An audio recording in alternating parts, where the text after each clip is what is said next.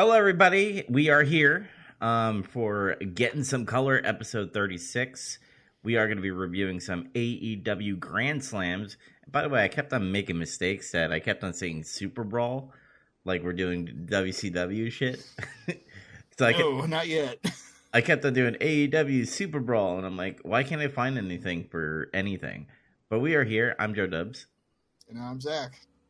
And um, we did say that we were going to do this on Thursday, but we found out that the four hour Grand Slam was combining Dynamite with Rampage. And the reason why they say a four hour event is because they recorded it in the same night, both Dynamite and Rampage. Rampage is a recorded second show for AEW. They they kind of misrepresented it like last week when they made the announcement.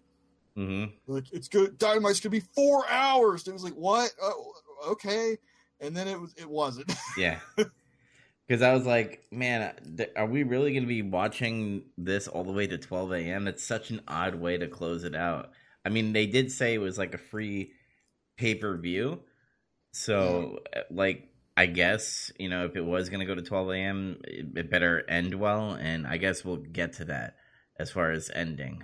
Um, but before we get into Bolt Rampage and uh, Dynamite, what some news do you want to tackle first? So I'll let you get some news in. There's been some some social media related happenings with, with, with wrestling lately. Mm-hmm. The first one I'll go into has to do with uh, the NXT 2.0 reboot. like Tuesday, they uh, debuted some guy named Joe Gacy, and he had a gimmick where he was like a there's not really any other way to put it. He was like a heel social justice warrior wrestler because he was start doing this promo where he sit in the middle of the ring and he was talking about like there's so much conflict, but I'm going to make NXT a safe space and I'm not going to use my male privilege to do stuff like yeah. like he was saying all that stuff. That's what it was. That's what they were trying to, to do. And he had a match with Cameron Grimes, and I saw the clips of it, and it this guy seems decently talented. Mm-hmm. Uh, he lost. It was funny though because at the, at the, end of the match, he was like standing behind Cameron Grimes. He looked fucking pissed off, like he was gonna like you know glom him from behind or something. Mm-hmm. And then he just like shook his hand or so. He wanted to shake his hand, and Cameron Grimes was like, "What?" what? because because he just got beat. And then then he wanted to hug him, and he's like, "No, no, stay away from me." And they hugged, and he was like, "Okay." he left. um, and I guess, I mean, I didn't see anybody complaining about it, but I guess some people were like complaining, and they removed all reference of this guy Joe Gacy and everything. See, this so, this is this is where the WWE needs to stop doing this. Like even with AEW as well, they need to stop letting the Twitter douches troll uh tell what a company should do because a person like that keep in mind even if they did go into his past and he said like the n word or something like i bet you that was probably in his like 15 or uh 15 years old or 20 early where you know people are dumb when they're young. But like they need to stop doing that because a person like that playing an sjw wrestler I, I would actually dig, and uh, you know what? I would actually probably root for it because you know he's getting that heat, brother. You know, and so, for some people, it's heat. Yeah, and like it would be interesting. Like uh, uh, you heard me on Facebook, I was like, you know, maybe if they're making the product a little edgier, kind of what they're doing right now, and maybe this might reel me into kind of watch and see if it's entertaining because the only thing that's missing in the WWE is entertainment and because uh, the wrestling's fine in my opinion. Wrestling for the most for the most part, yeah, it's fine.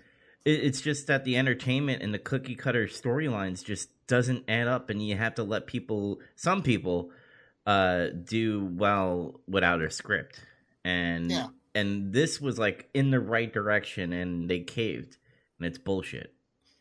It, another thing to think about too is is like this guy was just doing what he was told to do. Obviously, uh, this was their idea to give him this gimmick, and he just tried to do the best he could with it. Mm-hmm. And in some kind of roundabout way, just because I guess some people are a little oversensitive about that subject. They kind of derailed this dude's career for now, maybe because you know what's going to happen is he's going to go back to the back of the line, and creative's going to have to come up with something else for him.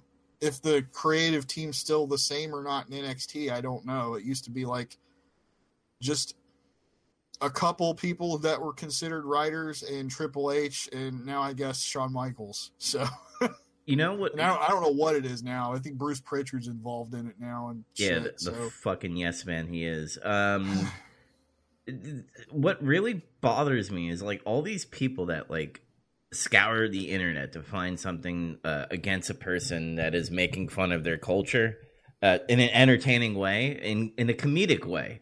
It's not like they're like calling out a certain person. It's not like they're getting like I don't know. I'm just gonna name a random person like a Brad Pitt. Like he's always playing Brad Pitt. He's making fun of him.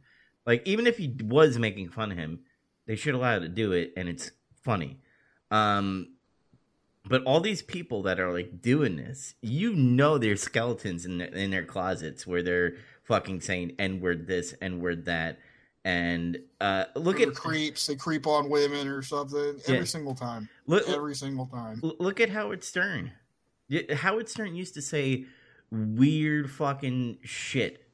Like he used to say like uh, during the Columbine days, where he like, why he killed all the the women, the girls. Why didn't they rape him And it's like he said he said he said that back then on his radio show.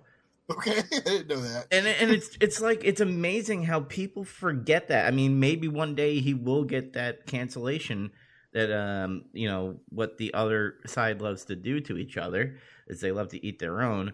But I digress on that. It's just stupid that you ruin a man's career because he was doing something funny and entertaining.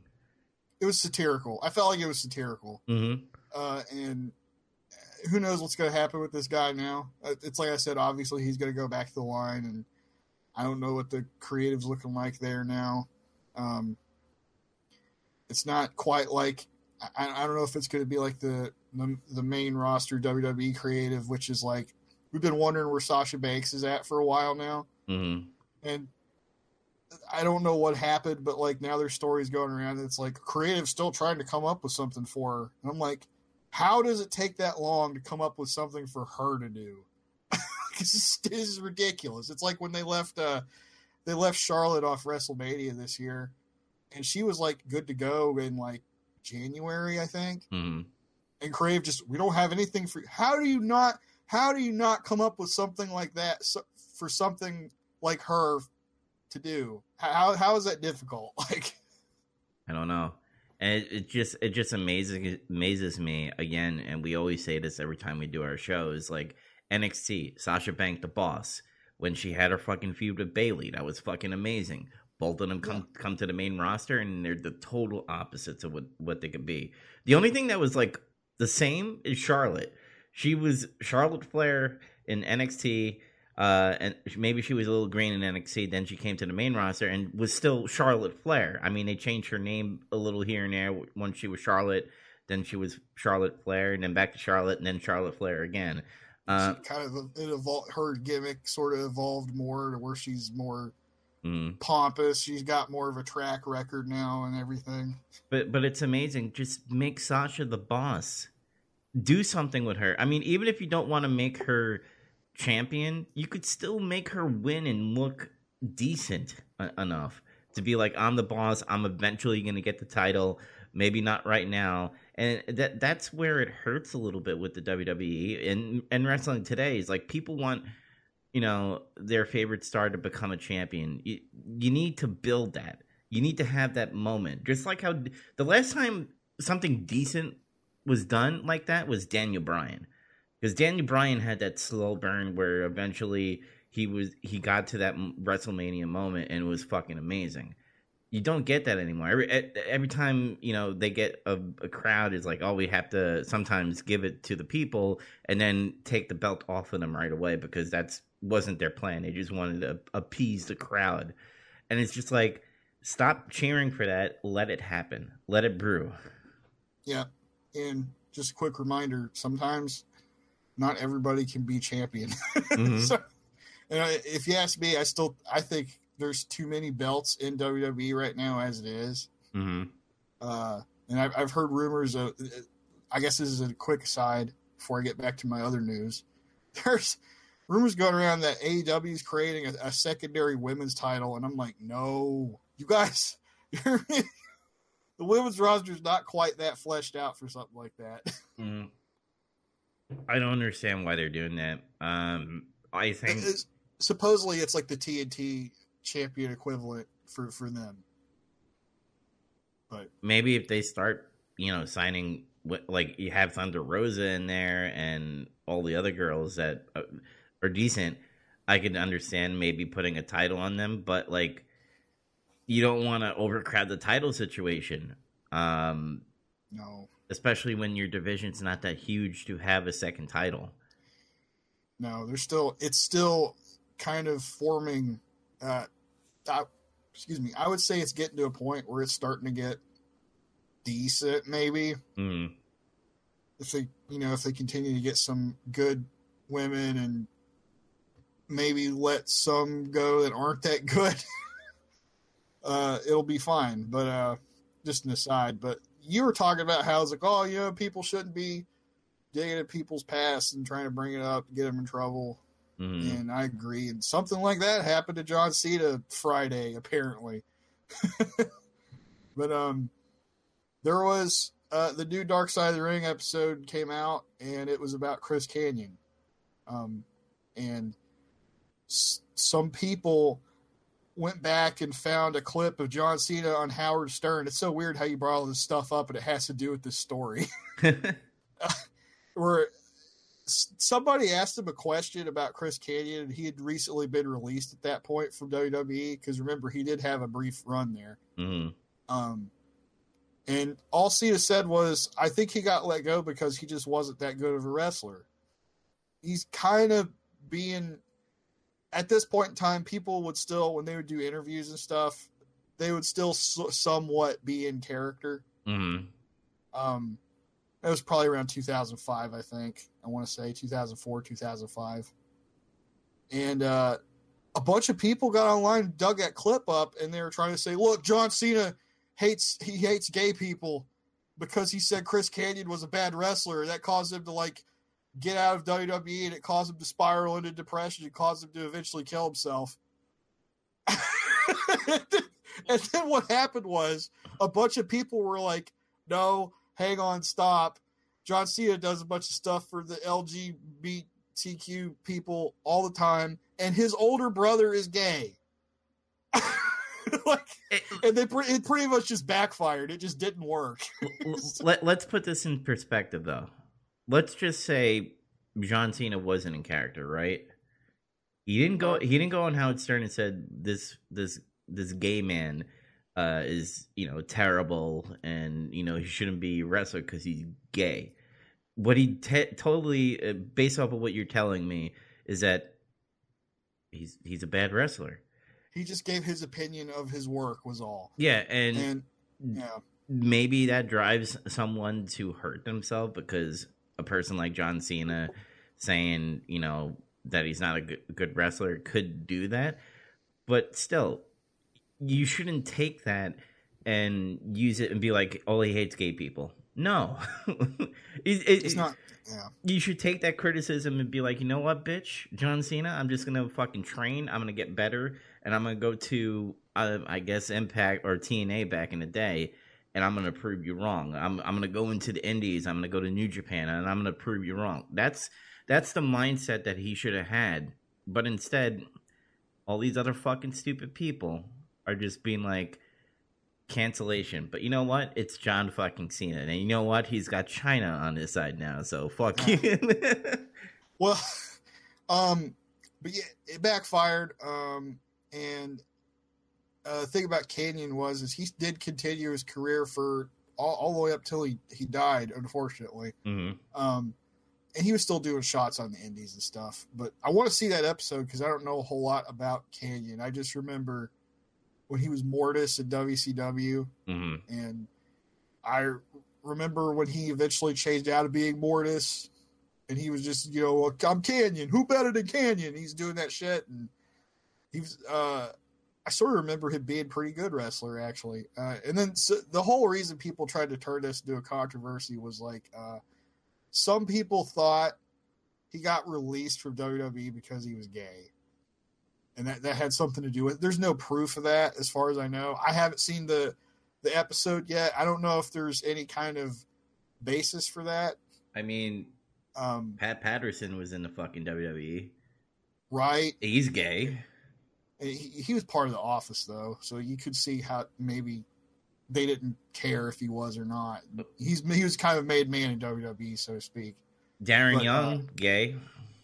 That's well, he's more modern though. This is like later. Oh, okay, This yeah. is back, you know, back then there was still some some homophobia, I suppose, among people. Mm. But uh, I don't know. I never really heard that. It's just something people always suspected. So I, I, there's really not much else to say. I just thought it was kind of funny that people tried to cancel John and it didn't work. Or or maybe he just wasn't the greatest wrestler that he should have been, and that ate away with him. And he, however, he killed himself. He killed himself. I don't know. I heard I've heard the guy would sometimes take personal criticisms or or he'd take stuff kind of hard because he struggled with uh uh I mean he he tried to keep himself in the closet as long as he could because he was always afraid that would hurt his career. Mm. Uh so he had some i i personal issues that stemmed from that and d- trying to deal with that, be a wrestler. I guess. I, I guess Um, juggling that and maybe, you know, the game that Vince always does of trying to make you a superstar could be stressful at the same time as well. And I don't really think it it was really had anything to do with his ability or, or his personality. I think it had probably more to do with this guy's from WCW. Mm. He's just we're just going to use him to get people over, and they probably thought they used him up and they didn't have any more use for him, so they just got rid of him. Well, that's that's the name of the game in wrestling. Like once you peak your your you know topness and all that stuff, you're just a person that could put people over sometimes. Sadly, sadly, you're you're used sometimes. Um. Other than that, do you have any other? You said something about Becky Lynch. Yeah, she did some interview uh, like it, while they were over in the UK. hmm I'm just going to paraphrase it because uh, it's like a whole paragraph. I'm not going to read it. Mm. But she was saying uh, the thing pe- the thing that people remember about wrestling more than anything is stories and not flips or Canadian destroyers. and then she basically just went on to say like uh like I said I'm paraphrasing again she's like um some she feels like sometimes people try to ha- go out of their way just to make sure the wrestling is is really good, technically good in spite of telling a story and stuff and I think she's right about that sometimes Um, if you, I mean, Becky Lynch has always been great at turning shit into a good story, especially in the WWE. Um, yeah. Some people were like taking sh- oh you're in WWE it's like what's that have to do with what she's saying? It doesn't mean what she's saying is wrong. It, it, she, she is telling the truth, but she still is in the WWE that does shitty storylines. So it's not really up to her though. I know it's not up to her, but it's she doesn't have a right because I feel like when did she say Canadian destroyers and all that stuff, or did did you add that in there?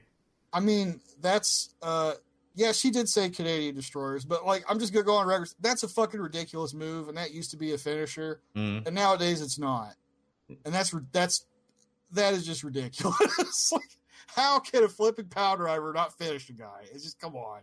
I I I get what she's trying to say, but I I don't think she has a sh- like. I feel like she's picking a shot at AEW in a way because that's what they do. Unfortunately, they do all these crazy ass moves. It's like AEW is still the better product to be interested than your shitty WWE product. Well, it is. So you could say that, but that's also a lot of indie wrestling too. It's not just them. Mm. I- I mean, you, a lot of what AEW put on for a long time was just indie wrestling. Yeah, and they kind of go back to that on uh, Rampage, but whatever, we're gonna get to that. um, I don't think that takes away for anything from what she's saying. It's all valid. It's just she can't help it that the management and shit wants to do something a certain way. It's just she's doing her job. It's like Joe Gacy. Mm. But I guess I don't know. I a lot of wrestlers like you look at Adam Cole, right? You look at um people people like Daniel Bryan, uh, who who's not very vocal on things. They you don't see Adam Cole going, you know, um, giving opinions in a way. He just did his shit, did his Twitch because apparently that's why he was in NXT. I don't know if you heard anything. Uh, he was always talking with Shawn Michaels to keep his Twitch because WWE hates when uh, wrestlers get other income besides WWE. So um. When you have people like Adam Cole, who's a great rest in ring and great talker, and then you have Daniel Bryan, who's a you know good in ring. Uh, I don't know if he's a great promo all the time. He's a great promo now because he's cursing, I guess, and he's like being a little bit open. Uh, it's none of this like I'm the man, yes, yes, and all that stuff. Um, it's just like they took they did their job and they just moved on. And I maybe her talking she could change things. Um, but if you're just gonna do pop shots at people who are doing Canadian destroyers and not caring about a story, I'm like, well, it's still WWE is still not interesting to look at. You could have a great wrestling match, but after that, it's, at the end of the day, it's just a wrestling match. You can't move along move along with the story in any way. That's true. But I will just say this. Uh, she is she's turned this weird situation they put her in and somehow made it work. Mm-hmm. I'll agree. She's, she's got she's turned heel. She's gotten the crowd to boo her. She's getting Bianca more over. I saw the clip of like when I guess it was Friday. Uh, she finally got her hands on her and beat her down. They lost their shit when Mm. she was able to finally get a hold of her. mm-hmm. So it, it's actually she made it work. so they both made it work, but hey, she was able to like change the crowd reaction on her. Yeah, I'll give her that. Like oh, I've always said, you know, she always takes shit stuff and make it good. Like uh, when she broke her nose, like that whole segment was silly until like she was all bloodied, and you're just like, whoa, that's fucking cool. I mean, it was just it was just typical Survivor Series bullshit that was Mm. supposed to be. And he's like, run in, like, because she was respect. Oh, run in. We're gonna we're gonna take him over. And Nia Jax punched her in the fucking face as she does. Mhm. Yeah, then you got the iconic shot of like her covered in blood, be like, "Fucking come on, bitch!" And it was cool. yeah, but yeah. Um, other than that, any other news? No. Okay. I want to get into this. I've been waiting to talk about this. So, the dark side of the ring for the plane ride from hell. Um, Vice. I, here's what I'll say about Vice. Vice has taken. I know Vice is more left leaning, more SJW when it comes to their content and whatever they write in their website. Um, so like I was surprised on how many Dark Side of the Rings where I was like, "Uh, you know, this is kind of interesting. They they kind of take wrestling, even though it's like a shitty situation, but they go, well, that's the business, right? Until this story, and the story is about how um, WWE back in the early 2000s they were starting to get like UK and like overseas uh, stuff going, and that was big in the early 2000s for WWE. And wrestlers got their own flight. They got like almost like unlimited booze and shit and food. So um, shit got crazy. Uh, you have people like Michael P. Hayes. You have fucking Brock Lesnar who just came into the business. You have JBL, which by the way, I'm surprised. Like JBL, the only thing that happened with him is like he got into a fight. I thought he would do more bullying shit on the plane. Maybe, maybe there is other stories. I know there's like different versions where apparently like Vince McMahon was wrestling with John Cena at some point. I think that's a di- No. different plane. That was. Kurt. That was Kurt Angle. Kurt Angle, yeah. Yeah. So like I've heard stories about that, but like the main thing that was controversy is Ric Flair loves to entertain the boys. Um, and when he entertains the boys, is he takes all his sh- clothes off and have his robe, and apparently does a helicopter dick uh, in front of the boys, and they all got they all clap and shit. Uh, which is a little weird, but I guess that's what like locker room stuff happens and shit because you know boys are boys. Um, but they had this one flight attendant that keep in mind. I feel for her like if you have all those egos on a plane getting drunk and still drinking and and to the point where they stop serving but then they keep on drinking anyway because they know where the booze is like you're bound to have at least one or two or maybe a lot of fucking bad experience and she seems like she went through hell.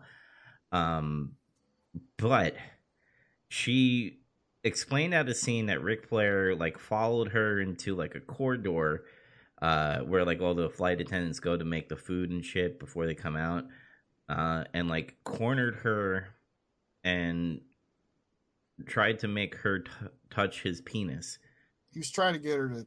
yeah. And did that happen? I don't know. Um apparently there's a lawsuit that you could read and shit because there there, there was a settlement that happened.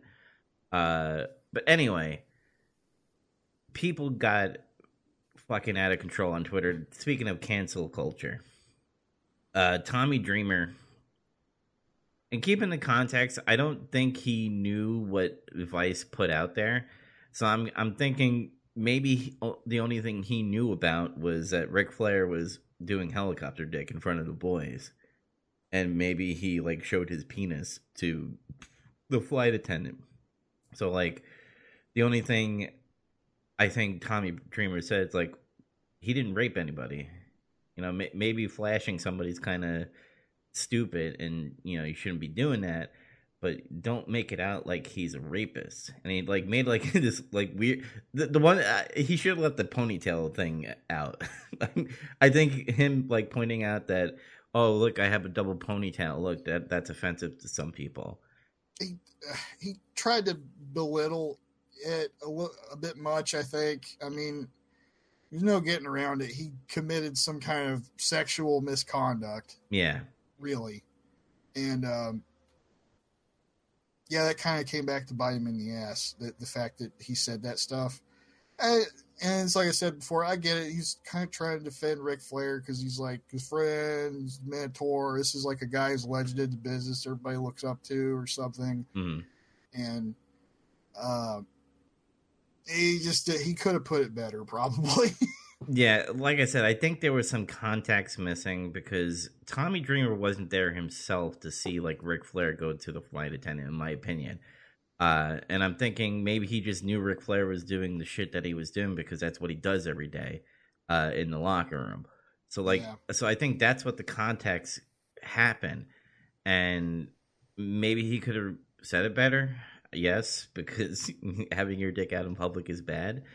But anyway, it, they made Vi- uh, Vice made these wrestlers look like they every day they are on the prowl of wanting to rape women. And it's retarded how they did it. And keep in mind today they're not really talking about it so it was only like a couple of days where people were freaking out. Um because I, I was I was livid. I was texting you on Facebook and I'm like, this is bullshit. Tommy Dreamer is fucking suspended from Impact and now he's not on the busted open radio anymore because of this. And I'm thinking to myself, he didn't even take out his penis. And he's getting fucking um he's getting some blowback he's getting Uh, blowback and Ric Flair's just I don't know, he lost a fucking ad. That's all he did. they just suspended it they didn't say they were going to stop working with him either i mean like people been aggravating on him on his social media i don't think he directly uses his social media Mm. i think he has like a guy that does it for him or something Yeah. Uh, but like, this is all like, because I I saw your comments before I was able to watch the episode. I was like, okay, and then I watched it, hmm and I didn't really feel like they were trying to frame this up to make him out to be a rapist or anything, like what Dreamer was saying. Mm. Uh, they just, to me, it came off like they presented the situation of what happened, and they got everybody's comments on what happened, and it's everybody can draw their conclusions from there. Uh, that's the way it came off to me, and some people drew their conclusions, the, the ones that they, they have that we're talking about. Um, I think I blew up because I know today's culture, and Vice knowing that bringing out this story and showing people who are like Ric Flair is like in a stable marriage right now. like he hasn't divorced this wife at all yet. Tom, he's going to. Tom- Tommy Dreamer doesn't make the same money as Ric Flair does. Uh, because like when you book Ric Flair for anything, you're paying him high salary compared to what Tommy Dreamer does. Because no offense Yeah. to Tommy Dreamer, he's he's no Ric Flair, he's no Hulk Hogan or Steve Austin. So like he's not making the big bucks, and you ruin people's careers for what? For what he he said yeah. he said uh, he he he defended his friend.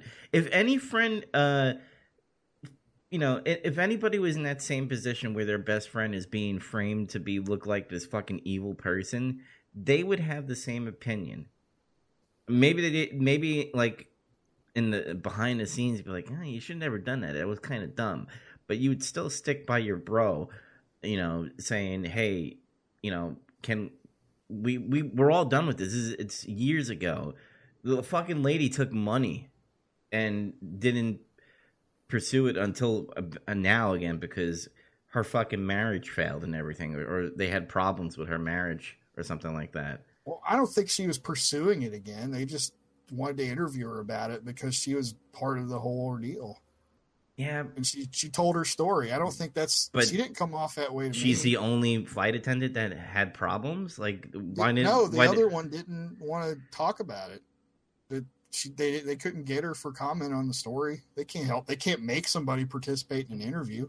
I don't know. I, I, I, I, I, I it pisses. I feel like you're. I feel like you're trying to say these guys tried to frame him up and try to present him in a bad way, and I don't think that's what they did. And I don't think that they're like the Vice people on the website that you're talking about either. I, I, do you think people are not going to go on uh, the show anymore? Because a lot of people could be like, I don't know if I want to be on your show.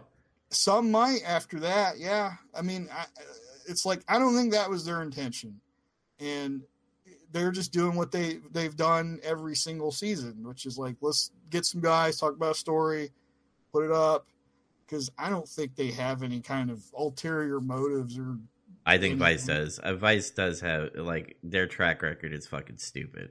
these guys don't. They're just independent filmmakers. It's just the, the, the, the- one of the guys who's like the key producers on this show is like the dude that made the hobo with a shotgun movie. Mhm. So like it, it's just fuck this Here- is just what happened. here's- I mean, like Here's what I'm mad about mostly uh, is that I want to know about these stories, right? And in order to know about these stories, you kind of have to have a professional relationship with these wrestlers. Uh, and if you're putting out this information knowing that a crowd out there is willing to cancel somebody because of a fucking ponytail comment uh, and to defending his friend, then you're not going to get those stories. You're just going to get like, eh, you're going to get those fucking uh, Mike Chioda fucking responses where he's fucking laughing and shit. I don't yeah, I don't think I mean they couldn't have predicted what Tommy Dreamer was going to say about it, you know, and how how he was going to frame it up and that wouldn't have been the comment I would have necessarily picked where people got pissed at him. But um yeah, I don't know, I feel like they were just trying to do an episode and it just kind of turned into a bit of a mess because the story's a bit of a mess because it caused WWE a lot of problems. They had to let a lot of people go. And it, they had to modify a lot of behavior after that. Um, I will say this one comment. The the one person I blame for this whole ordeal is Vince McMahon, because Vince all Vince had to do was go in the bag and say, "Boys, fucking stop it." well, yeah. The thing is, though, is this came up after the episode. there was uh, conflicting ideas or stories about whether or not Vince was even on that flight. Um, nobody seems to be sure if he was or not anymore. Some people say he was, some people say he wasn't. You got to think these guys are on a bunch of flights and they're going to conflate other flights to other ones because how many flights do you take at WWE a year? You know, Mm-hmm. um, I don't know. Uh, uh, I will say, I thought Jim Cornette's comments about the whole thing was the best because it's like Ric Flair is a guy he's known for a long time. Mm-hmm. He's his friend. He's his mentor. He helped him get into booking wrestling. f- His first bit when he was at WCW, he was on the booking committee. Uh, and he's like, "Look, like at the end of the day, yeah, re- like wrestlers have that uh, reputation of oh they're crazy. They do a bunch of ribs on each other, and it gets ridiculous." And he's like, "It wasn't stuff like this though." like, this kind of stuff didn't happen all the time. Uh, and It's the alcohol and all the those H bombs that they were doing and shit. you know, he, and he was saying stuff like people used to hear like from the boys from before, oh man, we got we gotta like prove that we're the boys too, and it wasn't stuff like that, you know, that they were necessarily doing back then. It's just their what their idea of it could be. Mm-hmm. and um geez what else was he saying it was like uh he says that like when he was at wcw he was in other companies flying on planes guys didn't act like that but wwe or wwf back then had more of a reputation for their guys acting like fucking animals and shit I think I think plane rides back then you were with the general public, so like I think they had to know that you know we can't be like fucking idiots. The WWE had a whole fucking plane to themselves, right yeah and, um, the unlimited booze and all the drugs that they were doing back then um definitely played a part. I I I, I kind of laughed though, like when Brock and uh fucking JBL were fighting and shit.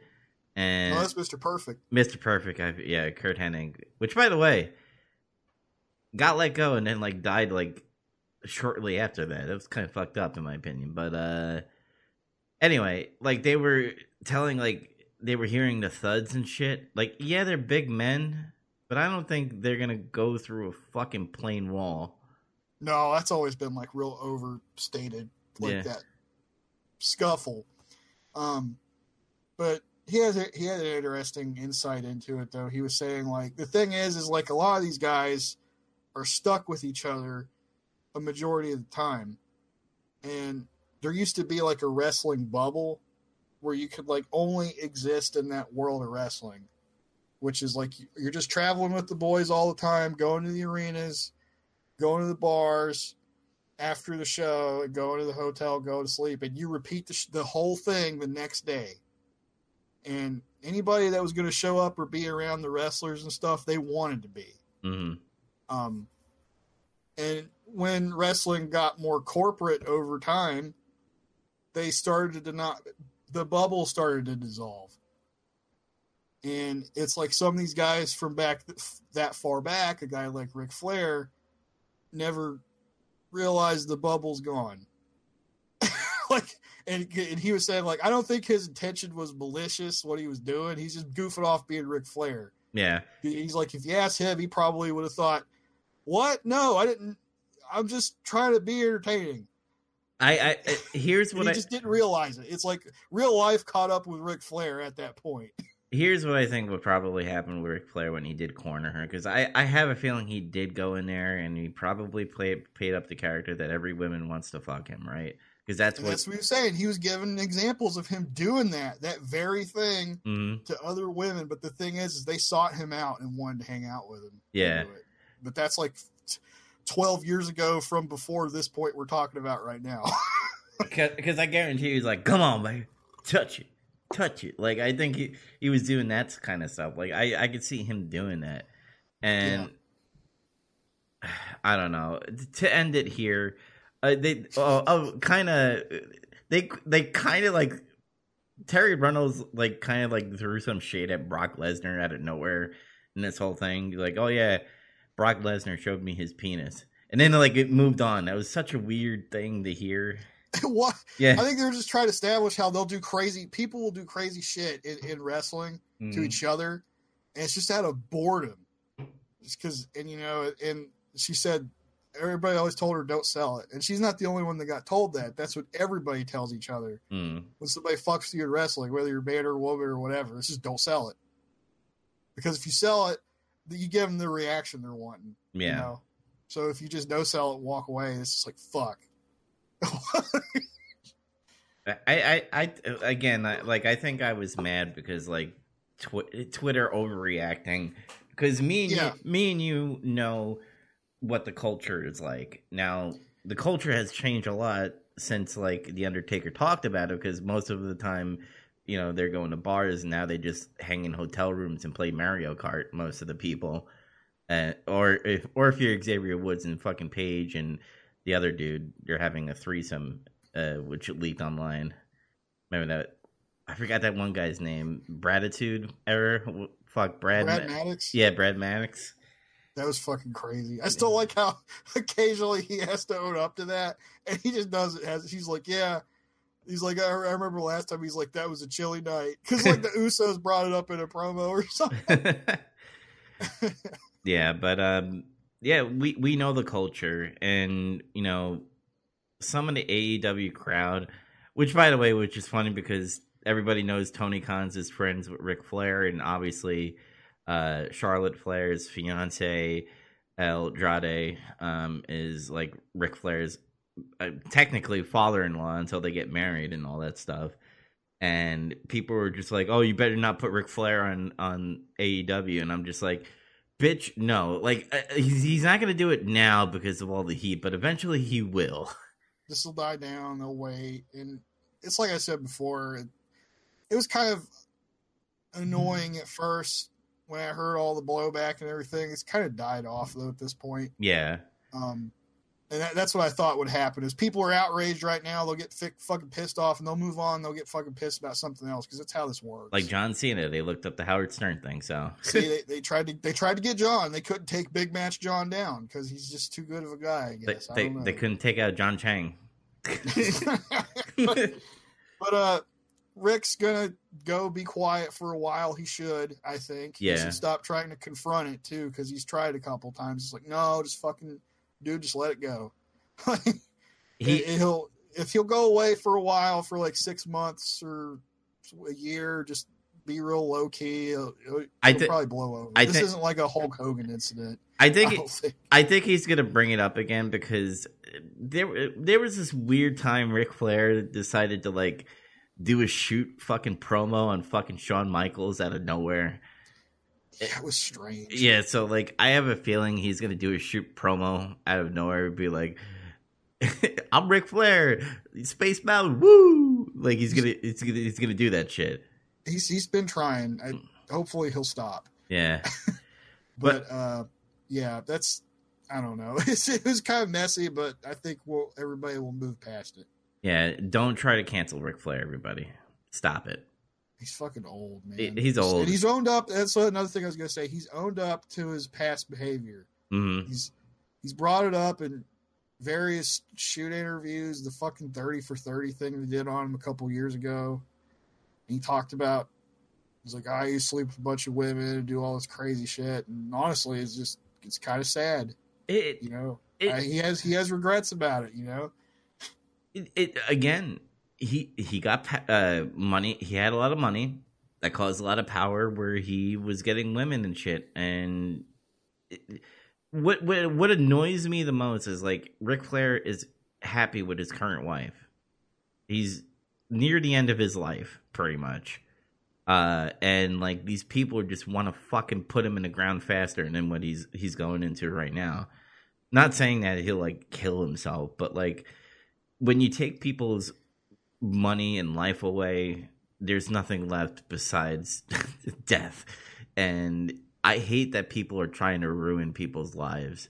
Uh, the and whole kangaroo court uh they call it it's not cancel culture it's consequence culture well the way a lot of people perpetuate it it's not necessarily that way i think I think if people saw life consequences in a way where they're not typing behind a keyboard and they're doing it face to face, I think they'll actually see what life is all about. But th- I'm not moving forward because there's a lot of things I would say, especially when I'm drinking a little beer. A little, uh, I don't want to get too con- out of control here.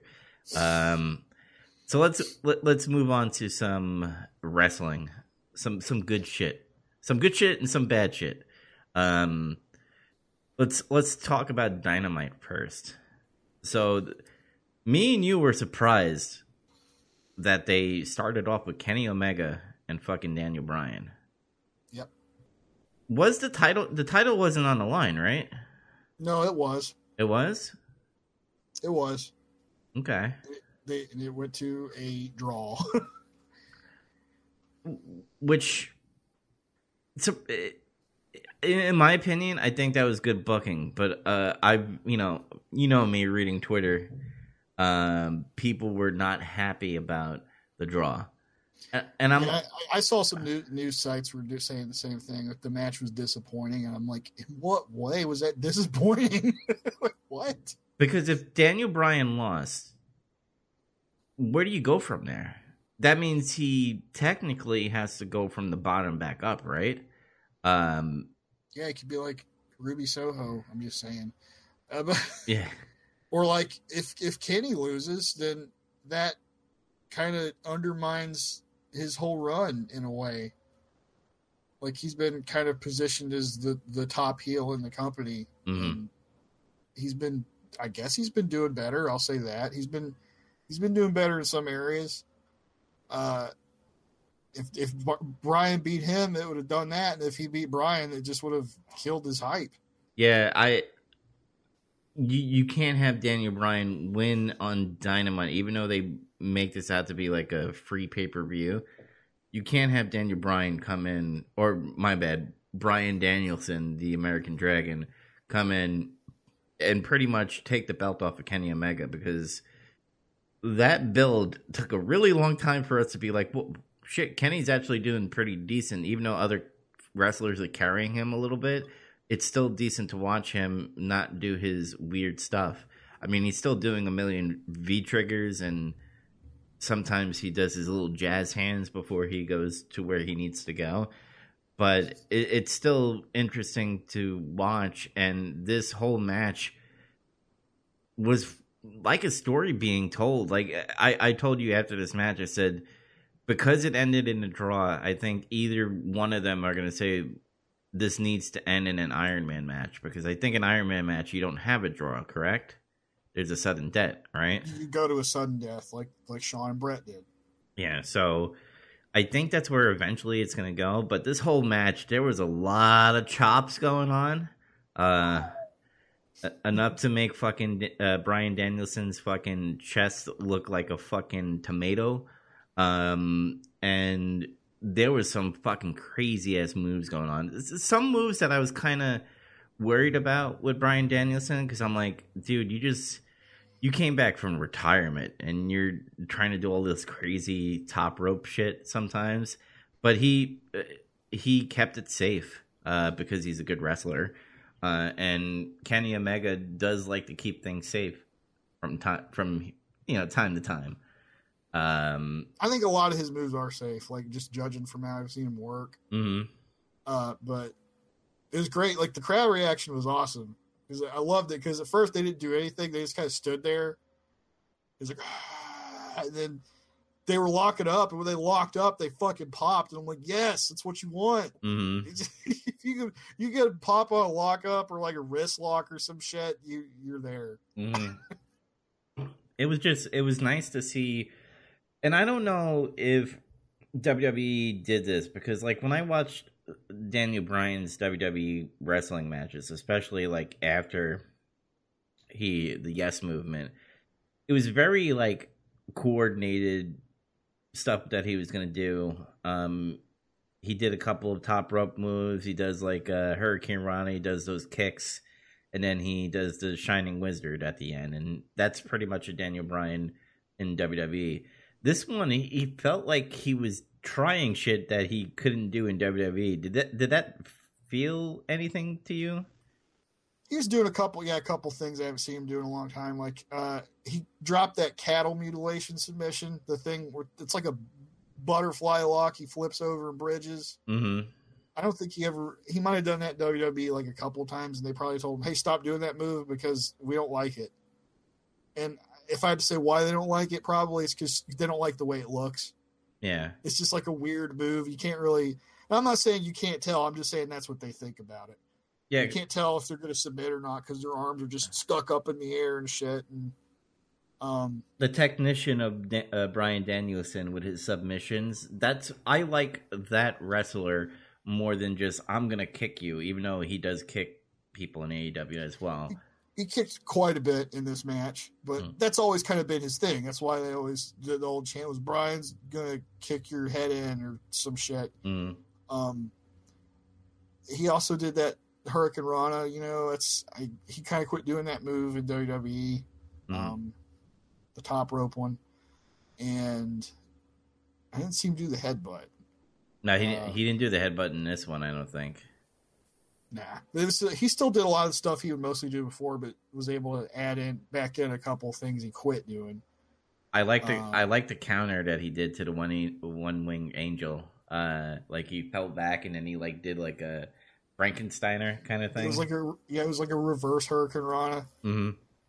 that moves that moves risky. Some people can do it, some can't.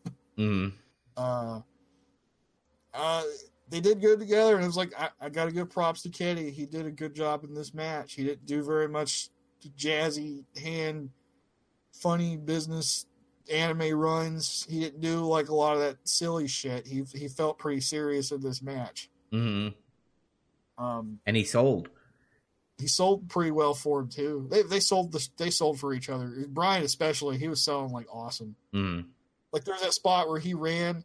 Uh, they went outside in the ramp, and Kenny went all the way back to the entrance and ran and V triggered it. And Brian was like laying there, fucking convulsing and shit. Like his face was like he was about to pass out. I'm like, shit, man. Um, he took a crazy bump too when he got up on the uh, the turnbuckle there, and something happened, and like Kenny hit him, and he like f- he flipped really fast and landed on the apron. I was like, oh shit, it was kind of scary. yeah. Um, Uh, they, they, they, yeah, they go on to a draw pretty much. The time runs out. yeah. Uh, the the ramp. I like that the commentators like sold the ramp too, because I'm like, it's plexiglass. It's plexiglass. Like, yeah, it's probably gonna sting a little bit because it doesn't bounce like a ring or, or whatever, and it's not a cushion like the outside. But the fucking commentators sold like they died because I think he, he did a, a a snapback dragon suplex or whatever he called. Petunia suplex. Yeah. fucking Excalibur and his fucking uh how he's Tiger Driver 98 fucking taking wrestling uh, moves from a fucking SmackDown game. But uh, yeah, I like they sold the ramp, and it, besides that, it still makes a good sound. yeah. I mean, those ramps on like the old Raw sets and everything. The steel ramp, you know, that's not a steel ramp. It's like fucking aluminum or some shit, and Mm. it's fine. Yeah, we uh we got the sweet D in, it, in the chat says I took a crazy bump once. Probably got what some, kind of a crazy bump? You got you got to tell us what the bump was. probably a German suplex. Maybe through a table. That'd be Did crazy. New, did New Jack tase you and throw you off of the scaffolding? Oh Jesus Christ. Is that the crazy bump you're talking about? New Jack. God. Rest in peace, New Jack. Rest Uh, in peace, brother. Yeah. Um what did you give this match? Because I I gave this a seven point five out of ten. Oh, I give it an eight point seventy five out of ten. Okay. I thought it was really good. It, it I got into it. The crowd reaction helped make it a lot for me. hmm Uh, but the the match was over, and uh, they were reacting to like everything. It, literally, even small things like what I was talking about before, where they were just chain wrestling for a while, or when they would just milk the reaction. hmm You know, just stand there and soak it, soak it in, or, or try to get it. Um, He responded. I was, what what was the bump? Uh I jumped off a roof and swanton through a table. God damn. That's that's a pretty good bump, I gotta say. Yeah, That, that's a that's a hell of a bump. That's a backyard wrestling bump right there. regular Jeff Hardy. Yeah, he's a Jeff Uh, Hard, he's a Jeff Hardy mark.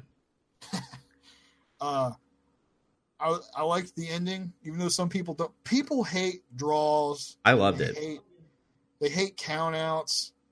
Uh, and we, we've talked about that before, though. It's like you, you got to have that stuff sometimes. You can't always have a decisive win because when you do, you get in jeopardy of doing the, the WWE main roster 50 50 booking shit. hmm All they got to get their win back next week, and they got to get their win back from losing that time. And you know what? Having them draw builds the story because I think so too, yeah. because now next Dynamite they're gonna have you know either Daniel Bryan's gonna be mad or Kenny Omega's gonna be mad. Be like I almost either Kenny Omega. I, here's what I think is gonna happen. Kenny Omega's gonna come out.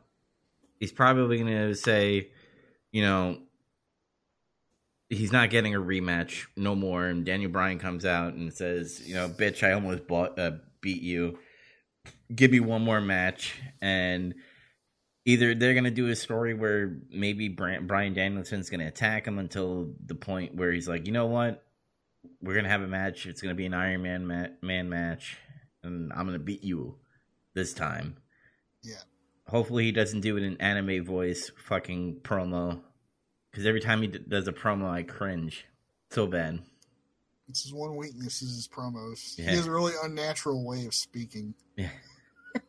I am Kenny Omega, and I'm going to beat you. Mhm. And I'm like, okay, Kenny. Hey, dude. Okay, Kenny. But it was, good. I thought it was a great match. It's probably the best match I've seen in AEW, honestly, so far. yes. Um, the only thing that might rival it is that maybe that match Cody and Dustin had that that time. Uh, Yeah, that had the same feel a little bit. Um, I mean, without the story, obviously, because they're brothers, but uh, this is a different story. Yeah. yeah, but it had that same atmosphere.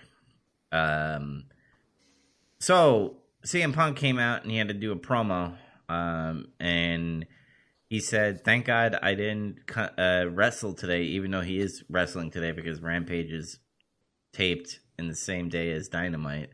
Uh, but he says he can't follow that match. Uh, but then he starts talking about like, you know, some people want to have the angry CM Punk, but every time he comes out, he's always happy because, you know, uh, people cheering him and shit. And then he talks about how he's going to beat up uh, the Taz crew. I call it Yeah. the, the Taz crew. Um, pretty much building up the Hobbs match that he's going to have uh, on Rampage. Um, but I digged it. He he had a crowd that was out of it because that craziness match that we just saw, uh, and, and it took a while for them to pay attention to CM Punk, and he knows how to he knows how to grab a fucking crowd, dude. Every time he speaks, it's a Yep. it's a it's amazing how he does it. He got him on back back on the program. Got him on his side. hmm and uh, that's the first thing I noticed is like, yeah, they were kind of depleted after that match, and then like he he started getting kind of hype hyping the promo up more, getting more emotionally upset in it. You Might call that a baby face baby face fire in the promo, hmm and it, it got everybody into what he was saying, and he got to kind of come back from being tired. Yeah. Pay attention, class. Yes. Um, I think a lot of people are going to learn from CM Punk on how to do a promo. Uh, Maybe other things too. yeah, hopefully a wrestling match. Yeah. Um, then we had the next match: Cody Rhodes versus Malakai Black. Uh, no, no, no. It's MJF and Brian Pillman Jr. Oh yeah, yeah. Sorry, my notes were backwards. um, MJF is a good heel wrestler. Oh yeah, he doesn't do a lot for like how can I put this? He's not trying to have an entertaining match. He's Yes. trying to have a match like how a heel would. Yeah, and I I like that a lot. Um yeah, Brian Pillman Jr., I feel like he's still too green. Um, he's learning still. But yeah, you know, I'll say about him is he's he really feels like a classic baby face. mhm. You know, he's just trying to win and be entertaining. He tries to play to the crowd. And he's like, "Come on!" Like he doesn't say "come on," but he does the "yeah," and then people go "yeah." Usually when he does it with him. Yeah, he definitely has like the same physique as his father. Um, he also tries to have the same hair as his father as He's well. doing, he's doing the mullet. Respect. Yeah. Some people are bringing it back. I see you, Cash. I see your mullet. Respect. I love mullets. I wish I could grow a mullet. Um, Good. Just do it now. I would. I should. I should. Um, I, kind of backstory, by the way. I because I love looking at Twitter. Apparently, uh, MJF's mom has a Twitter, and she brought a sign saying, "Even we hate MJF." That's great. Yeah. So, so there was like a headline that says, "Even his own parents hates him." um.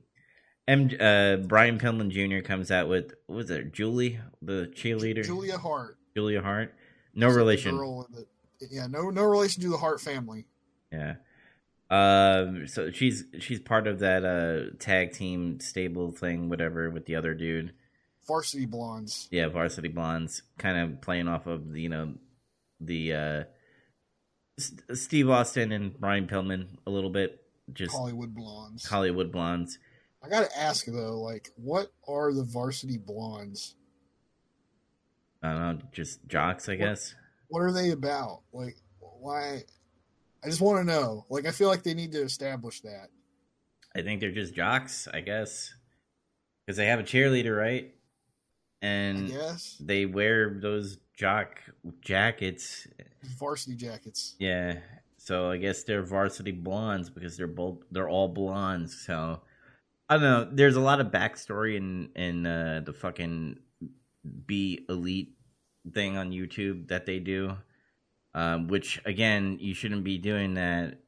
Putting them in the putting them on national TV without backstory. Don't tell them to go to YouTube. They should put it on national TV.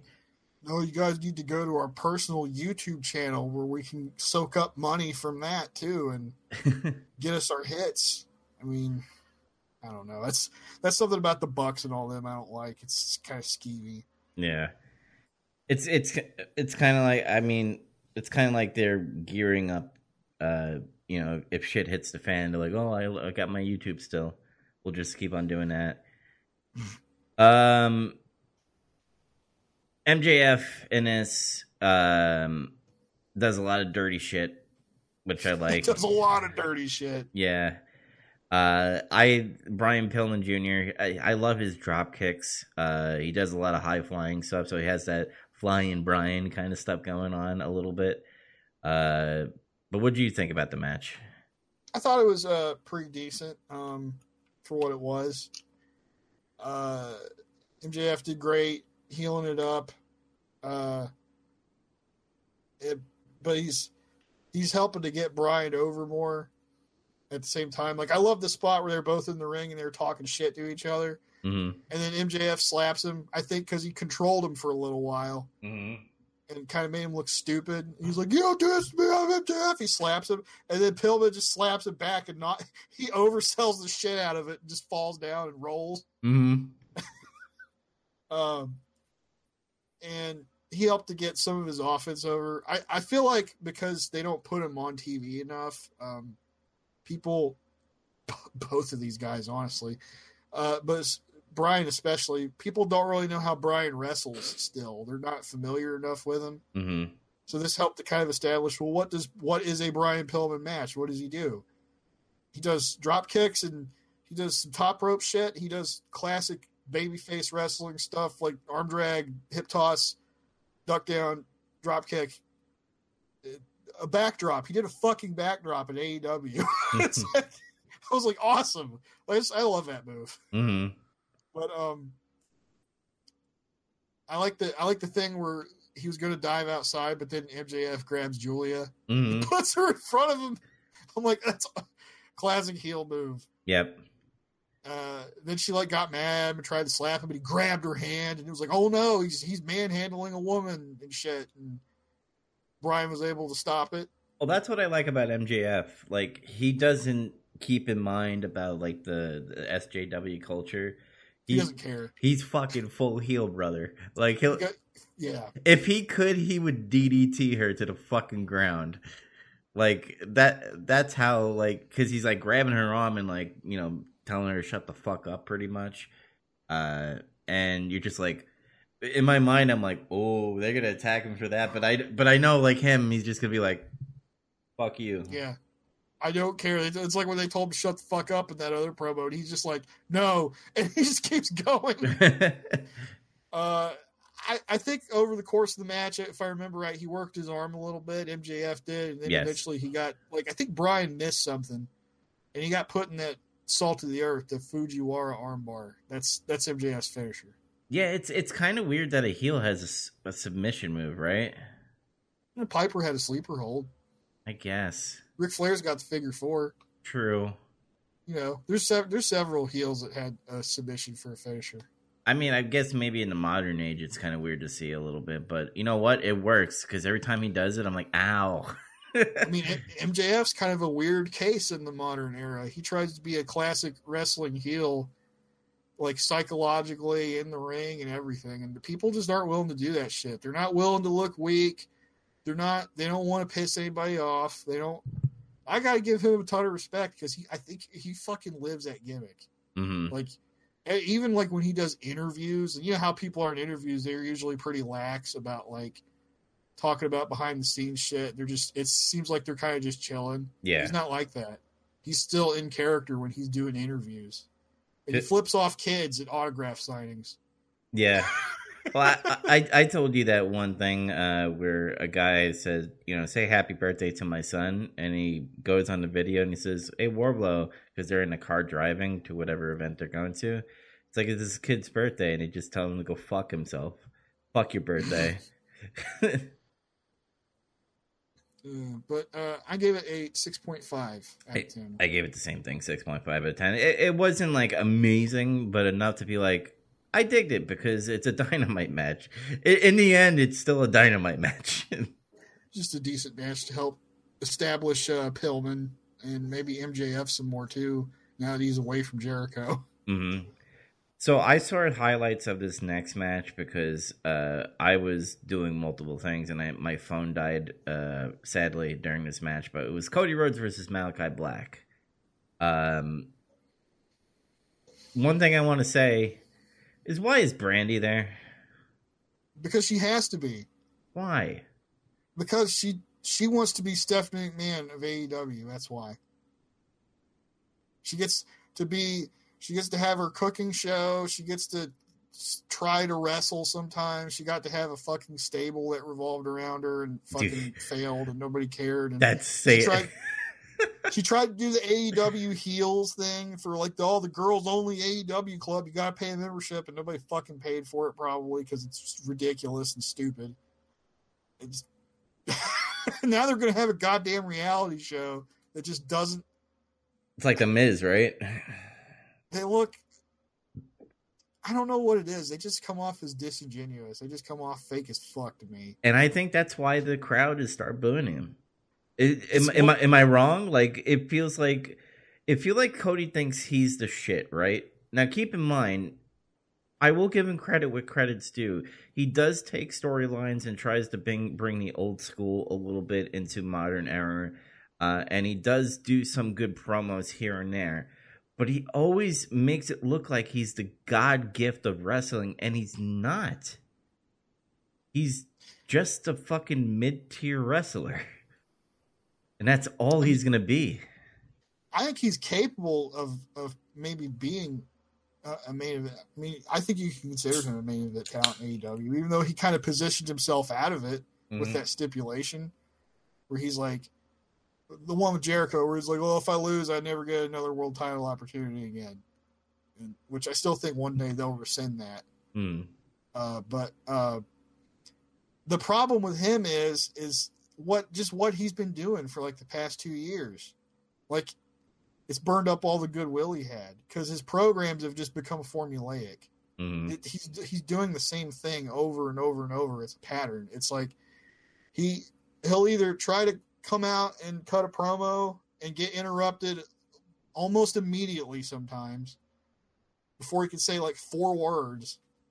Or he'll stay or he'll get into the promo and get interrupted. It doesn't matter. Either way, he's getting interrupted. Mm-hmm. Some guy will come out and talk shit to him or something, or he'll get jumped. Arn Anderson. Get, Arn Anderson yeah, will get kicked. Arn Anderson gets beaten up. They beat up fucking Dustin or some shit. Whatever. Somebody has something to do with him that's connected in some way. Or he'll have a match with some guy like he's just having a random match and it gets interfered with and he gets fucking beat up and that starts the feud.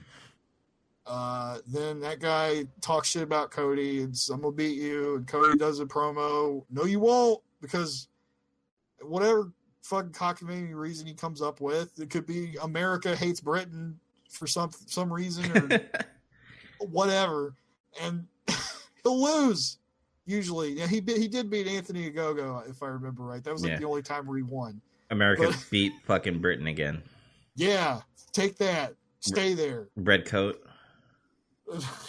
and then, yeah, but any other program, he'll fucking get beat, and it'll go away for a while. And that amount of time varies. It could be one to three months, I say.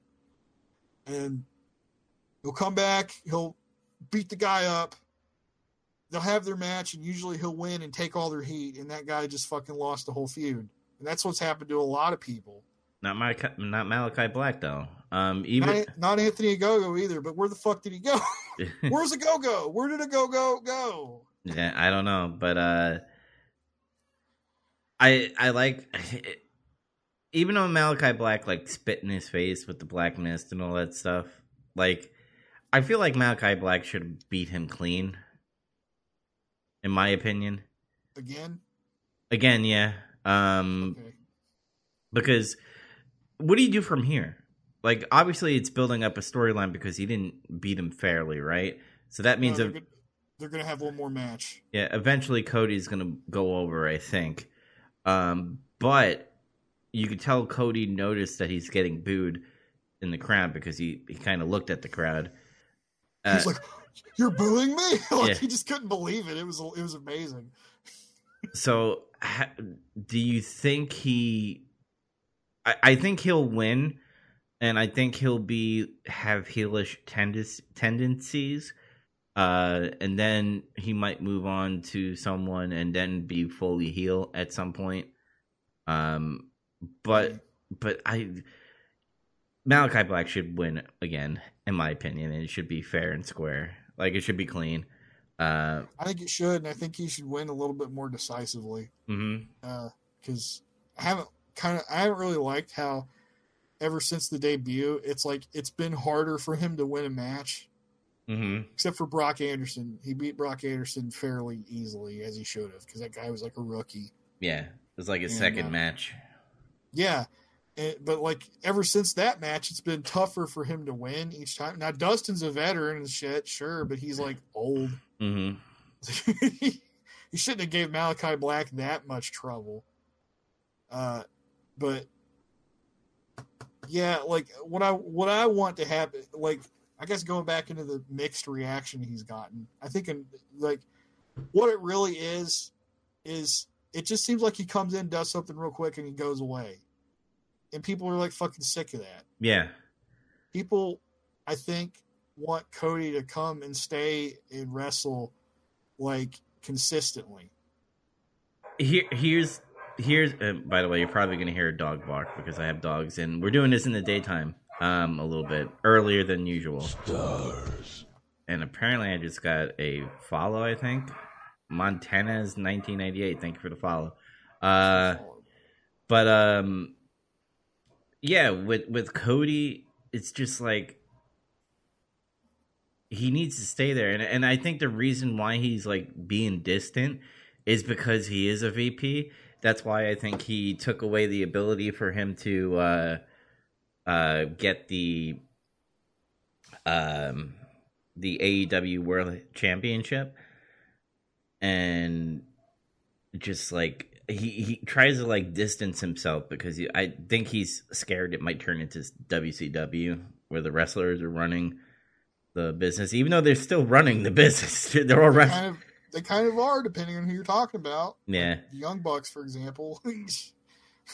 Oh, so uh, the guy who just followed, he said, "What happened on SmackDown?" I don't know because we're talking about AEW. we don't watch SmackDown. Uh, sorry, brother. yeah.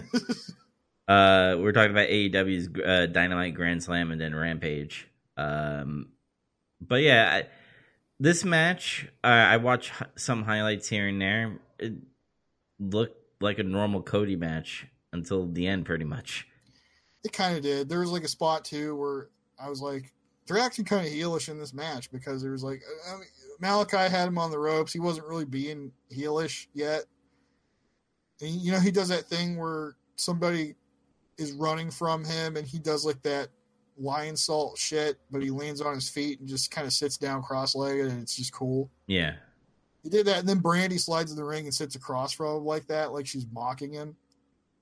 And then she was like, he was like, "Ha ha, this yes, I enjoy this." And then it, like Cody attacked him from behind. It was like a distraction to fuck him. Mm-hmm. And I'm like, "What the fuck, you guys are like what?"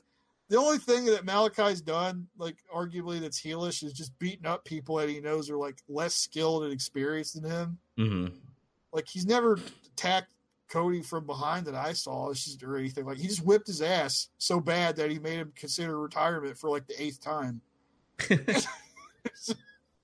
but uh I thought the match was a little disjointed feeling. It's like I, I, it felt like there was like a style clash or something. Like he Mm. didn't, he wasn't used to like how this guy wrestles because he, he's got a somewhat more unorthodox style. Uh, but I liked the finish. I was a little, wor- I was worried he was going to win though. It seemed like that's where it was headed because he started working his leg and shit, Mm-hmm. and then he did the black mist and the small package and he got him, and I was like, oh okay. I Yeah. gave it a six. Uh, I don't know if I'm able to give a review because I didn't get to see it, but I guess the parts that I saw, I mean, I guess I'll give it a 5.75 out of 10. Yeah. Um. Oh yeah. Before this match, I forgot there was a segment. Mm-hmm. Uh, it was like a promo with Hager and Jericho. It was short, mercifully short, It was stupid. but it was just real cringy kind of shit. It was like Hager. They were talking about uh, Men of the Year and fucking Dan Lambert's America's Top Team, and they created some kind of chant to call him like a piece of shit or something. Mm-hmm. Which they love they love saying that word now. Piece carny piece of shit you're a piece of shit and stuff. Hey, hey, like it wasn't good until jericho was kind of able to bring it back from being totally cringe but he was still kind of cringy at it too. And it was just like eh thank god. And then there was a pre-tape promo for miro where he's still being this religious nut job heel and talking about how he's not scared that he's had neck surgery. Fuck you. You're not going to scare me with that shit because God put me back together and my wife comforts me. What is this? I love it. I don't know what it is, but I love it. I love it too. It's crazy. Uh, he's he's fun. Um, so I already know what the main event is, but uh, Sting and Darby Allin versus FTR with Tully Blanchard. Uh, Sting could still go. I mean, I've made fun of him here and there uh, on how slow he is. I mean, he does spots obviously that he's a fifty or fifty plus old year old man uh, doing moves, but he does it enough to be like it's believable, right? Uh, because he, He's he's mostly doing stuff that I, I was having a discussion with another friend about this wh- while we were watching. I was like, "Damn, Sting can still go." He's like, "Yeah, you can tell he's kind of doing like the old man wrestling style a little bit." Mhm. I'm like, "Yeah, but thankfully, a lot of that stuff is what Sting used to just do anyway, yeah, which is like you know the punches and clotheslines, and occasionally he like does a spine buster or fucking suplexes a dude or throw whatever. He can still do that stuff." And I really dig like the tag moves that he does with Darby because like he holds you know the body and then like uh Darby does like the whatever like coffin drop. coffin drop on top of the body. It it it's very believable. Like in the beginning, I was like, wh- wh- the only reason why they get together is the the face paint and all that shit, which they still are. But he made it work to the point where it's just like, I dig it, and he's kind of being a mentor for this Darby Allin to become, you know, hopefully a a, a big name, which he Darby is becoming a big name because that's all the wrestlers like CM Punk and Daniel Bryanson come in and they go, you know, I want to face the Jungle Boys and the, fucking Darby Allins and all that stuff. Like they want to do that because they want to show them how the wrestling business is. Uh, but FTR looked good though. They always look good in the ring. Always. I'm sure they helped Sting have an easier, better looking match too. They sold like I'm sure that was that was awesome for them because uh, you know they're big old school wrestling fans. Dude, we get to wrestle Sting. Holy shit! Like you know, I'm sure they enjoyed it. I like Um, I like the feud with Sting and Tully. I hope they have like an actual fucking fight in the ring. Like I know it's gonna be like weird seeing two old dudes in a ring, but like whatever it is, as long as it's short and it gets to the point, I kind of want to see it. They don't have to have a match. They could just do something where like maybe at the end of a match. Tully tries to get Sting, and then Darby takes his chair or some shit, and he's like, "No, oh no!" And then Sting puts him in a Scorpion Deathlock, and just you just see him get punished. He gets Mhm. his comeuppance, you know, that'd be fine. Yeah. Uh, what'd you give his match? um, I gave this match a six out of ten. Oh, I gave it a seven point twenty five out of ten. Oh shit. I, Well, I, I, like I like FTR. They're, they're doing awesome, and when they were in there, Darby especially when Darby was in there working with them, it was good. mhm. Uh, and then like I was really surprised by like what Sting could still do. Uh, and it was just fun. It just felt like a fun match with like a, a, a legend in it that could still kind of work. You know, it was it was cool. Yeah. All right. So, what do you give Dynamite the whole show? Did you forget the main event? Oh shit, the main event. My bad. we got Ruby Soho versus Dr. Britt Baker, DMD, for the AEW Women's Title. yes. Um, I gotta, I gotta admit, it was a good match, but it di- it didn't have a good payoff. It felt like a little bit. Um, I have like mixed feelings about it. Uh, I sort of feel like it was a little slow at first, and it seemed like they were still trying to figure out how to work with each other. hmm Uh, but over time, they got there. Uh, I will say you commented on it too. It's like Britt still were like really fucking over. Yeah. Uh, like it's, it's uh, like she's. I would say she's probably one of the most over people in the company. It's funny. Uh, just goes to show you, you can turn you can turn this boat around. Like if you're in a bad spot, you could end up somewhere awesome if you really work at it. Yeah, because Uh, if you remember our shows in the beginning, we were well, I was at least because I was still watching the product from from the start. Is like she's not that great. Like her wrestling's okay, and then her promos are fucking cringeworthy. But then she turned that around, and now she's better in wrestling and amazing with her promos. And I'm just it. it she's so over, dude. Like that whole crowd was ch- like chanting for Britt Baker. I mean, there was people cheering for Ruby because you know she's Ruby Riott from WWE and she's here and she's you know getting to feel herself pretty much Yeah. in in the they ring. kind of they kind of had a dueling chant going a little bit there. Yeah. Um but like this match, yeah, it was really slow. Um there was uh, Ruby, you know, slowed slowed uh, and when I mean slowed it down, I don't mean it in like a negative way, but like it was actually a wrestling match that you don't see a lot with women because a lot of women they always like hit hit hit and then they do like off the ropes and like sometimes they do a DDT here and there uh and then maybe like a suplex but this one fe- felt like it was like a punch and headlock and like arm drag and all that stuff like they were doing that and I'm like wow they're actually having a wrestling match Try trying to go into spots versus ha- trying to have like a logical, cohesive wrestling match Mhm. that can tell a story. yeah. But- uh, I think somebody said something about Ruby too. It was like she's like headbutting her. Like, what the hell? I'm like, no, yeah, I could totally buy her headbutting somebody. Sure, let's go. She's a punk rocker, so yeah. Um, I liked it as it, it developed over time.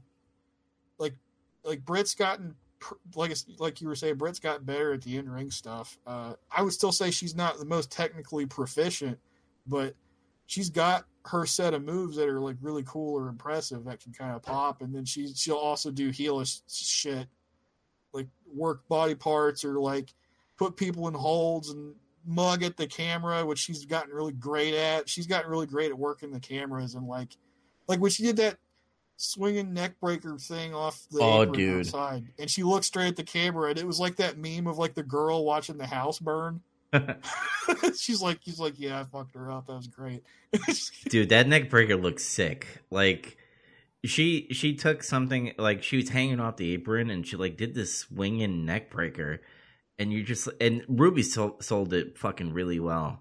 Yeah. Uh, and another thing, I, I had to say this. Fucking Britt Baker has the best curb stomping uh, than fucking Seth Rollins. And I curb stomping Seth, fight me. And, and, and, keep in mind, maybe Ruby, Ruby Soho kind of sold it really well because she like put her head up and then like spiked her own head on the the, the mat. But it looked fucking like I was like, ow! like I think that hurts compared to like what you see with Seth Rollins does, where it kind of like there's a delay when he does it. This one should look like she actually took her fucking foot and smashed it onto the mat. See, I feel like she's got a delay too. That's why I like it. Is she somehow able to get like this weird hang time? Mm-hmm. I, I, don't know. How, maybe it's because she's just lighter, obviously, but like she's, she's, able to like jump in the air and kind of hang for a second, and then it's like slowly she'll come down with all her weight, and it's just like boom, they're just done. Mm. but uh, yeah. Uh, let's see. They in the latter half is when it starts picking up. They start doing some bigger spots. Like she does an air raid, a super air raid crash. If you don't know what that move is, it's hard to describe. Just like basically, she got up top of Ruby and kind of put her upside down and fell back and dropped her on her head. That's the best way I could try to put it. Uh, and they do some big spots, and then Britt's uh, crew starts trying to run interference for like uh, Reba. That's Rebel, but uh, she calls her Reba because it's hilarious because that's an old heel thing where you purposefully get somebody's name wrong and it pisses them off and belittles them. And Jamie Hayter. And Jamie Hayter, who she won't say that to because she could probably beat her up. Mm. she won't mess her name up. Which, by the way, I think it's totally leading to Jamie Hayter versus Britt Baker at some point because you don't have somebody who's literally like a strong style and stronger than fucking Britt Baker. You you don't have them just be friends all the time. There there's no. gonna there's gonna be a point where she's gonna face Britt for the belt. It's classic storyline. The muscle always turns on the the the heel eventually. Yeah, hopefully Wardlow does that at some point. I guess he needs they to be... drag that out. That needs to stay mm-hmm. going for a while longer though. Um, but uh, I think Britt or not Britt, uh, Ruby does the kick thing to Reba, knocks her the fuck out, and then Hayter's able to like hot shot her, mm-hmm. and that lets Britt get the lockjaw and she wins. Yeah, I I kind of find it funny because like it, I'm thinking logical, right? Because even though we all know her gimmick is like she goes to Reba and puts on the glove and shit, like in the back of my mind, like a referee, you would think like, what is on that glove? Is is there like Poison. is there some type of like burning thing that happens on the mouth that makes people tap? Icy hot. Icy. Oh my god. oh, god. there's a little bit of icy hot on the fingers. It's just like, uh. yeah. But uh, always when she gets that, which I think nobody's ever not tapped to it. By the way, I think every time she locked that in, and there's a couple of times where she struggles to connect it, but once she connects it I don't. I don't think I've ever seen someone uh, not tap it. Pretty much. I don't think so either. Um, I kind of had mixed feelings about the end, but I do think they established enough of it out for Ruby because yeah. she got she got interfered with. Somebody hit her with a move, and it fucked her up, and she got put into submission. So The only weird thing I have to say is that she's only 2 and 0, which by the way, the records are there. Um they did show the records on the the nameplates when they come I s- out. I saw, yeah. Uh it's like 2 and 0. It's like I guess she's undefeated, but why does she get a title shot? Uh probably because of history, I guess, and because the champion said, you know, I'll give you a shot. No, it's it's because she won the casino battle royale. remember? Oh yeah, I forgot about. Damn it. I know it's easy to forget about that match, but Yeah. But uh how she got it. But she blew her chance. Now she's got to start over. I wonder who she's going to feud with. You think it's still going to be Britt Baker? They might, or I could see them just maybe maybe they'll go back to Thunder Rosa and her again because remember they had the thing at the end and she's like, I want a shot. I still haven't gotten one. Yeah.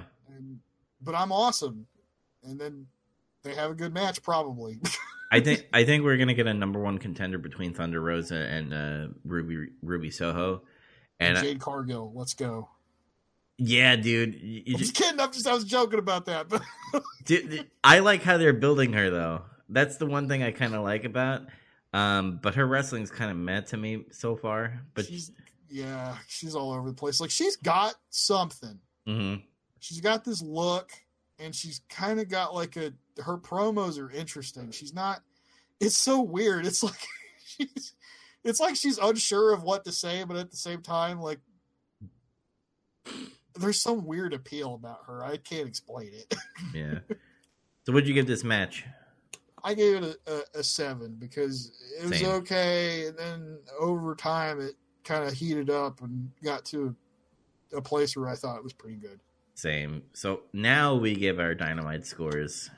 Um, I'm I'm gonna give this a straight seven out of ten. Uh, the first match really good, uh, and then it kind of became a dynamite show, in my opinion.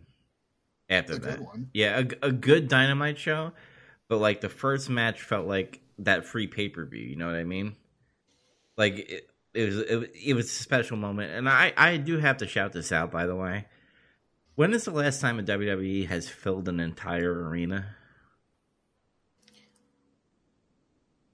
I don't know. A long time ago, right? Maybe MSG recently, but I don't know about that. I look I looked at the crowd. There's no like tarp on any section. Every seat e, every seat was filled. And I, I, I feel like that's killing Vince so much. That's I, I also liked. I want I had some just random notes about the show. Uh, Hmm. I liked Arthur Ashe Stadium. It looks like a good. Reminds you of back in the day of the arenas, like in the during the Attitude Era, the Monday Night Wars, when they'd fill those kinds of places up. hmm Uh, I hope they get it again. They probably will because I heard like the, the staff was like overwhelmed, like they couldn't believe they didn't think they were going to get as many people as they were. Apparently, Yeah. I heard parking there really sucks though. Queens So, like, Queen sucks at parking, by the way. Okay, I have no frame of reference, but all right. Yeah. Uh, the the crowd was awesome. Uh, that that helped the show feel better. You know, when you have a really good crowd. hmm um, and it was it was awesome in a, a, a more positive way, like sense too. Instead of like you know how people always go like, it's like when you talk about the night after WrestleMania crowd or something, Yeah. or or whatever. Or they're like in they're in Philly or they're in fucking New York, and everybody's just real contrarian. hmm Uh, this was just no. This crowd was just they liked everything that was good, and reacted appropriately. But it's just they were really excited to be there. I, I have a note too. Um, compa- I mean, we're going to talk about Rampage, but it feels like two different people booked different shows, and I'm and I'm wondering what's the deal on that. Do you think Tony booked Dynamite and maybe the wrestlers like Young Bucks and Kenny and them did Rampage? maybe we'll, well i don't think we're to know about that really like what really goes on back there you get little snippets every now and then like the qt marshall thing and Hmm. Uh, how tony sometimes just says well what do you want to do and then just kind of lets the wrestler figure it out and I we heard won't know uh, until later. I think. Well, we all know Tony is a fucking huge mark because Daniel Bryan did a interview and like Tony Khan was like screaming like a fangirl apparently when Daniel Bryan was backstage. And I and I was like, "Oh my god, you're supposed to be you're supposed to be the guy that they're afraid of in a way a little bit because you're a boss and you're just because now they know just go to him if you're like some type of like semi legend, you'll get a deal. but anyway, what what I was bringing up is like this show was well booked. Even though the first match was amazing and then the rest was like a dynamite, it was really booked in a good way. The FTR and Darby and Sting booked in a good way because it was a good wrestling match. MJF and fucking um I don't keep on saying flying, Brian Pillman Jr um, booked in a great way. Ruby yeah. so- Ruby Soho and DMD Britt Baker. Um, the ending was kind of deflating, but I think people were just tired at that point, and they were just like, "Oh, you know, we get we get another title match," uh, and then all the other stuff was just great. There, there was nothing us to complain about, and I don't think there's anything else that Jim Cornette can complain about in this Dynamite they'll find something to complain about. I'm sure. Yeah. Specifically with Kenny Omega, but whatever. so, mm. uh, I, I, had a note about that too. Nothing bad or stupid really happened, in my opinion. Yeah. The thing that was was like that Jericho promo with Hager. that was kind of it was border. There was some borderline cringe there. Um, and I got something to say more about on that subject in the next show we're going into. Oh God. Um, this is probably one of the best shows AEW's done so far. Just this this dynamite at Arthur Ashe Stadium. I gave it a seven point five out of ten. I gave it a seven point five out of ten. Whoa. Yeah, so it's a good good dynamite. Um but now we're getting into territories that is not so good. Um it starts out good though. Yeah, we got a great great CM Punk match. Um which we can start off with CM Punk versus Powerhouse Hobbs. Powerhouse Hobbs. With with Hook wearing his fucking white tee. What's Hook's thing? Is he just like a guy who just interferes? I guess he is the Hook. I guess he's the Hook. he's he's Taz's son, so he has to be hooked in there somewhere. Get it? Um, and whatever happened with that shit where he was training under Cody and then Taz got him and he's like, "No, you're coming home and I'm gonna train you," and then, like, then nothing ever happened with that. I don't know because because Taz didn't Taz like choke out Cody in the ring. Yeah, that that never went anywhere. It, I guess Cody had to do some fucking TV show, so. Yeah, yeah, he had to go do a c- cigar company or something. I don't know. I don't know. but again, I'm surprised. Uh, like we know CM Punk is a great wrestler in back in the day, but like him coming back, I was kind of like a little worried about the rust. Which he, he went against Darby Allin, which he took a small guy and he took that match to be great. Now he's facing a huge guy like Powerhouse Hobbs, and I gotta admit, Powerhouse Hobbs did great with CM Punk. I was a little worried that because he's might be a little bit of a rookie compared to CM Punk, that he would mess up, but he didn't miss a beat at all. He he he had some power. His his spine buster is fucking amazing though. Great spine buster. Mm-hmm. Great power slam too. He does the the Oklahoma Stampede. He's called. I think they're calling it the Oakland Stampede because he's from Oakland. Uh, but he does that thing where he runs into turnbuckles, turns around, and fucking just slams you in the middle of the mat. Mm-hmm. Good move. Um, he he's getting it though. Hobbs, he he he knows how to fucking do this shit. He's doing the the. He's got great facial expressions. He knows when to like stop and just be like make some kind of face.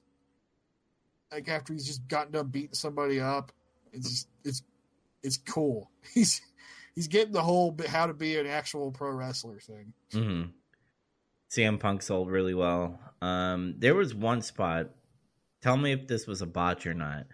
So like CM Punk goes on the top rope where Hobbs is, and he like puts his like he's about to do like a Hurricane Rana kind of thing off of, or the Frankensteiner off of the uh, top, but like Powerhouse uh, Hobbs like uh, stops him and, and he's about to do a power bomb, but then he still gets off that Frankensteiner. Was that a botch? Because it looked weird. No, I think uh, I think that's what they were going for, but it was um it was executed sloppily. Yeah. Uh, this is where I thought maybe they were getting a little too cute for their own good because I can tell what they're doing. It's like, okay, I'm going to do the super hurricane, but you're going to stop me because you're strong, and then I'm going to like fight out of it, out of your grip, and then just do it anyway. Mhm. Okay, sounds simple, but actually sitting up there and doing all that shit's kind of complicated. So obviously, because they kind of, they almost, uh they narrowly avoided a bad spill. I think. Yeah. Punk, I thought Punk landed on his fucking head, uh, and I thought Hobbs did too, almost. Oh, the, the the commentary said he landed on his head. I didn't really, I didn't clearly see it. I might have looked away at that split second or something, but I thought Punk did. And when he got up, his it looked like he busted his lip. His mouth was bleeding, so he must have hit something. Maybe he hit his own knee or whatever the hell. I don't know. it was like, ooh, shit, that was close. That's probably the only spot in the match that kind of got gummed up. Um, otherwise, it's just you know Hobbs establishing Hobbs, getting him over was what this match was about, but also keeping CM Punk over. 'Cause He, that's that's the kind of thing he likes to do. Uh, he helped Hobbs out, establish him some more, and Punk's over because he beat this guy. Yeah.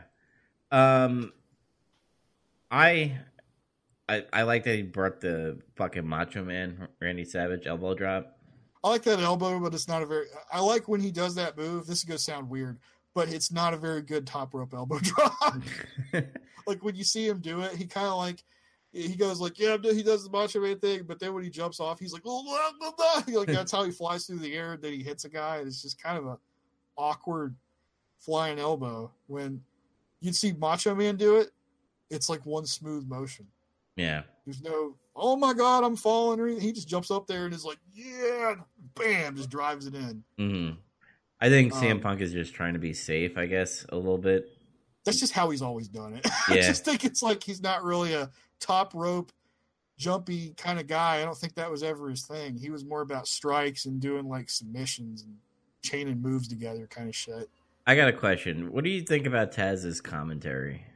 Especially He's, he's Taz. It's just we've listened to Taz for years, but uh that was something else I was going to bring up over the show. Was like Ricky Starks was on commentary with him, yeah. and they're kind of fun together. I, I like them. Yeah, I, I I have to admit Ricky Starks on commentary is kind of gold a little bit because he's like, especially when uh, I, I guess we'll talk about it later. But when uh, Sammy Guevara comes out with the fucking cards and shit, Yeah, that that scene was fucking funny as hell. But uh, uh, this match was great. Um, I I'm amazed by CM Punk's strength a little bit of putting Powerhouse Hobbs on his fucking shoulders like that. Uh, yeah. because he, you know he gets to go to sleep and he obviously wins. I do like that Powerhouse Hobbs mocked him a little bit as well when he did the go to sleep, and then and then after that, that's when CM Punk came up and like punch him, and you hear Ted's like, "Oh, you took so long. Why did you do that?" God, Jesus. Mhm. uh, yeah, I thought it was good too, though. I, I gave it a seven. I gave it a seven point five out of ten. I enjoyed it. Uh, because usually, like when you see the, the last time, besides Brock Lesnar, right? The last time that someone looked big like Powerhouse Hobbs, like a Ryback, like it, it looked bad when Ryback was facing against Punk. This one actually looked decent. because Hobbs has talent. Mm-hmm. The Ryback is just a big sack of meat that throws you. And now, he, Hobbs knows how to work a little bit. and now he does shows in his fucking car eating shit. I don't know if you've seen that. And he's like, I'm coming back. He said he was coming back out of retirement. And I'm like, okay. I haven't heard anything since then. hmm So what's what's the next match, or do we get know. There's no promo. It's just the next match. Okay. It's uh the Superkliq, which I hate this by the way. It's like they made a, a team within a team. Mm-hmm. It's it's the Young Bucks and Adam Cole with versus Christian Cage, Jungle Boy, Luchasaurus. And I want to say right off the bat, I'm not liking the shit with Adam Cole and the Superkliq and him being in the elite. I don't I don't like it. Here here's what I'm thinking. I still I still think Adam Cole is that storyline that he's going to split up the elite. Because why he has this now Superkliq with the young bucks.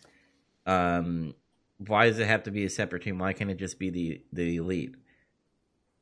Why does it have to be because they're the Superkliq because they want to be Shawn Michaels and and Razor Ramon and fucking Kevin Nash and shit, but they can't because you're all half the size. They got to stop doing that. They they they got they they got to stay away from doing old shit because you need to come up with new shit.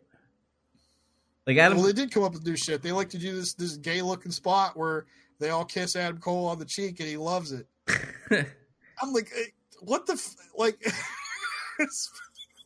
Especially the shot of him, but he's got Jungle Boy, the camel clutch, and they just come in and he's like, "Yeah!" And he's like sitting on top of a, he's sitting on top of another man who's in pain, and then they kiss him, and it's just like, "What is this? This is." I don't know how to react. To maybe that why maybe that's why Britt Baker's uh likes Tony a little bit more because he thinks he's being a little fruity with his fucking friends. I don't know. um, I do like Adam Cole's fucking theme song still, and I I still like that he does the boom and then baby Adam Cole baby. It's it's kind of like they took the Superkliq and they used his theme song because you have to have Adam Cole have his theme song. this is gonna sound fucked up because I know he's a good worker and a good wrestler, but like without his theme song, he's kind of just Adam Cole in the ring. You need to have that in there. I don't know. He's still over, I think, as as Adam Cole. It's just that's part of like why he's over is his entrance. Mm-hmm. It's like uh Bobby Roode, glorious. Yeah. Yeah. It's, it's like other people that have an entrance that helps them get over. Mm-hmm. Um, this was a fucking clusterfuck match, though. I lost I lost control of this match because you want to know why? Rick Knox was a fucking referee. It's a Rick Knox J- Young Bucks match. Every time the Young Bucks have a match, Rick Knox is there because he won't do anything because that's his referee style. He's just like he watches people do things and he says, "Guys, come on," and that's it. uh, so the I, I am gonna fuck up your name in the chat, but I'm just gonna say 1998. So I'm gonna go with that. He says I have an issue with CM Punk because he left in 2013 and he didn't miss beat from yesterday. Actually, thought was in. So wait, you have an issue with him, but you're giving him a compliment? I, I don't get it. Uh, actually, thought I was in 2013 again. So do you have an issue with him because he could have stayed with the WWE and had the same beat that he has now? I, am pretty sure the reason why he left is because he didn't like how he was being treated. And the way I'm taking his comment was he had an issue with him because he left, and then he's back now, and it seems like he's just as good. Which yeah. it, it, honestly seems that way to me. Yeah, I, it doesn't. He doesn't seem to be wrestling any different at all from what he used to. Yeah, uh, yeah, he he hasn't missed a beat, but I think the main thing, I mean, obviously he made it in, a point in in his promo uh, at Dynamite where he said you know, it's good to be back in New York City, and he says it's good that pro wrestling is back uh, uh, finally again in New York City, meaning that AEW is more of pro wrestling than WWE. That's his opinion. Um, and, he, and, he, also said, like, listen, I'm sorry if I disappointed everybody, but I had to, I had to leave. Mm-hmm. He said that, so you know, he said he was sorry. Yeah, but uh, yeah, I lost track of this match uh, around the five six minute mark because they kept switching guys in and out and shit was going. They were doing the Young Bucks like to do this shit where like a spot in a sequence leads to another spot in a sequence with somebody else really fast. They love doing that shit. I can't stand it because after you go two sequences in, it just becomes like a blur and nothing registers with you because everything's happening too fast. Yeah.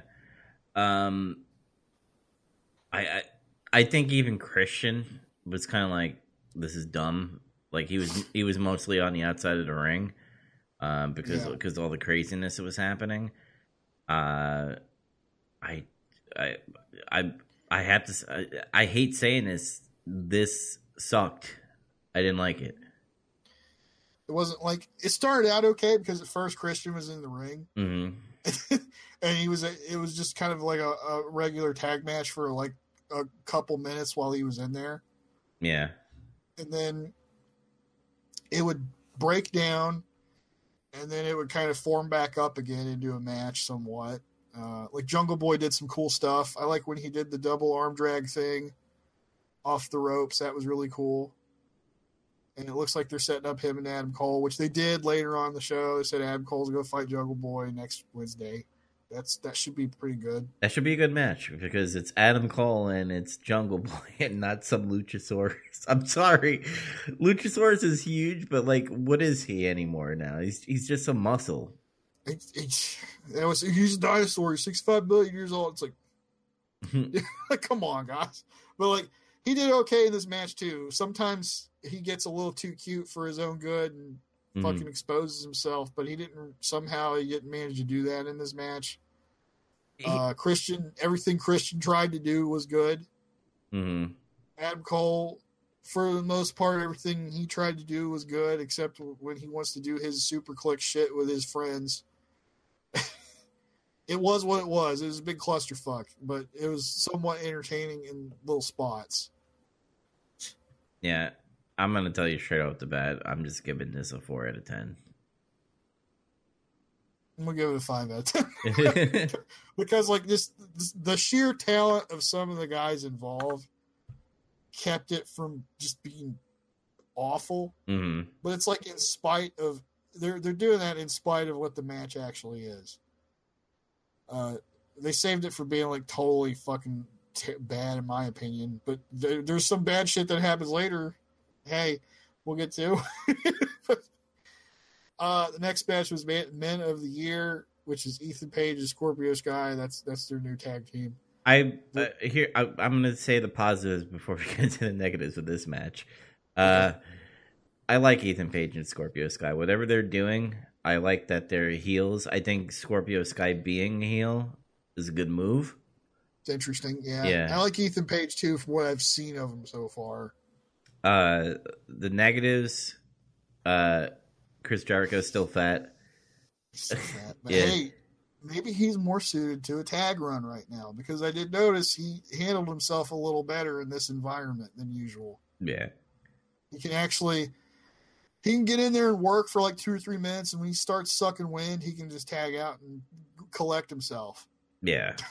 you know, And keep in mind, this is coming from a fat guy right here, so like I'm not saying anything because Chris Jericho could still go, but like there's a point where you just need to stop. and, I mean, I'm not fucking in top shape either, Mhm. uh, but like it's just when you've seen this guy for so long, and you know, like Jericho was a guy that could always wrestle the distance. Mhm.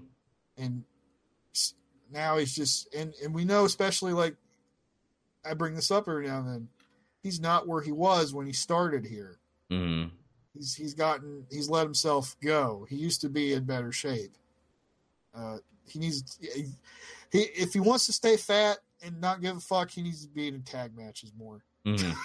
If he doesn't, if he wants to actually apply himself and try to get this in better shape, take some time off, put somebody over in an angle, like let Men of the Year Spike Power Drive Chris Jericho through a, a plexiglass or something and fuck him up, and he'd go away. Well, Jake Hager. I, I mean, I think the only reason why Jake Hager is in this fucking match with Jericho because I'm like, doesn't Jericho like to be tag teams with the Spanish God, fucking uh, Sam, Sammy Guevara, and all that stuff? Because that's what they've always been doing. But because of this whole America, fucking whatever people are like an MMA group or whatever, um, like they have to put Jake Hager in it because he did MMA. They always talk about how Jake Hager does MMA and shit, but he never does any MMA shit in his matches. I just think that's strange. Like if you're gonna like bring that up, he needs to try to incorporate that into his work a little bit. Mhm. Um, uh, what was I gonna say? Hager didn't really. He he was there. He did his shit.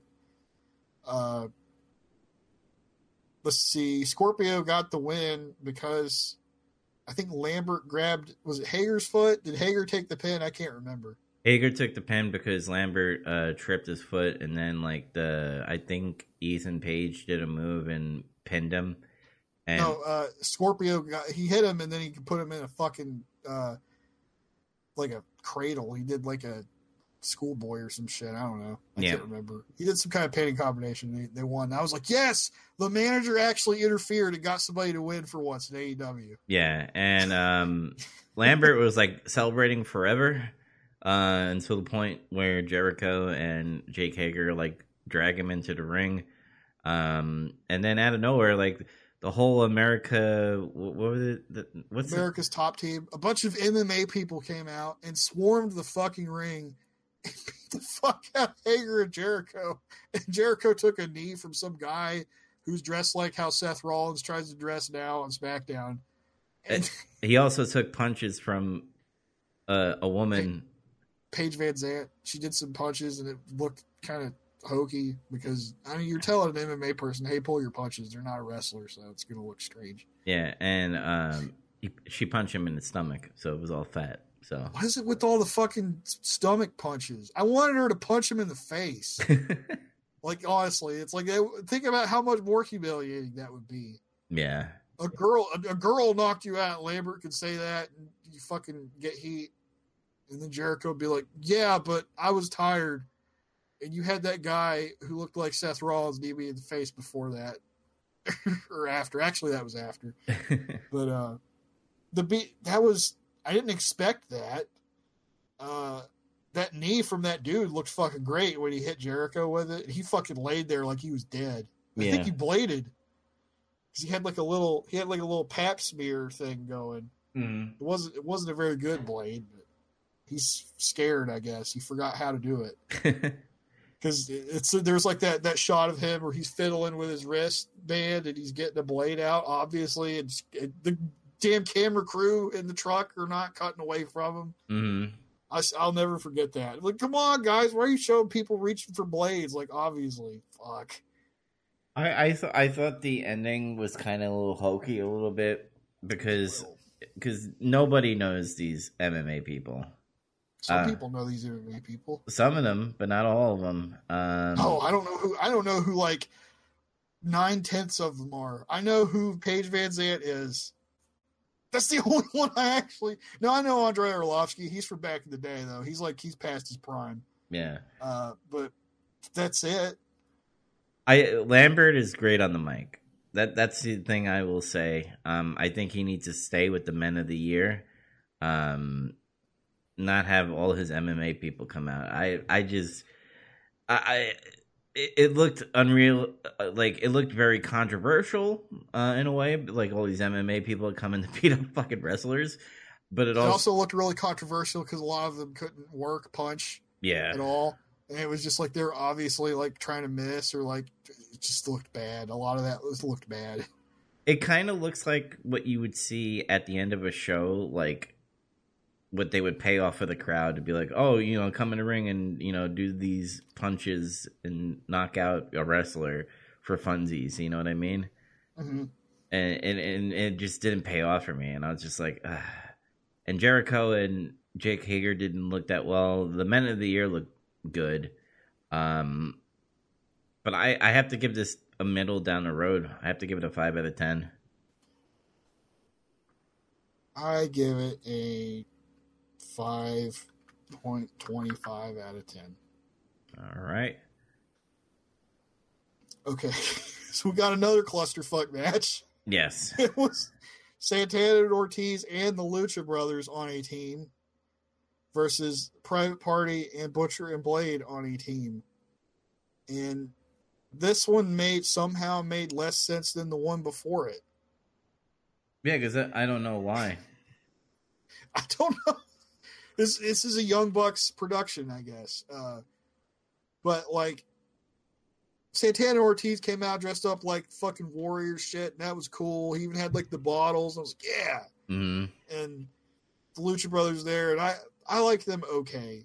Sometimes they participate too much in that goofy shit themselves, but they're okay. Mm-hmm. And I did like Private Party, but I feel like they're getting dragged down in this Matt Hardy jobber factory fucking faction. What the hell? What is the point of this fucking faction where it's just like Matt Hardy got a bunch of people to somehow sign up with him, but they all suck. Like they, like, like the Butcher Blade don't really win that much. Private Party, you could argue, were like their, his highest signees. mm-hmm. And, um, sometimes they win. Uh, they- he's got the bunny, who's still just the bunny, and that's weird. And he's got like Jack Evans and Angelico, who's they're just a fucking jobber tag team. Yep. It's just a bunch of guys who lose. Mm-hmm. but uh, I will say, it looked like Blade's gotten into better shape. He looks kind of like ripped a little bit. Very ripped. But- He's like he's got kind of a good look going for him, but he's stuck in a, a jobber faction. Mm-hmm. Um, there's not much I can say about the action that was going on because it's chaos. it was chaos. And every time I see chaos, I just lose interest.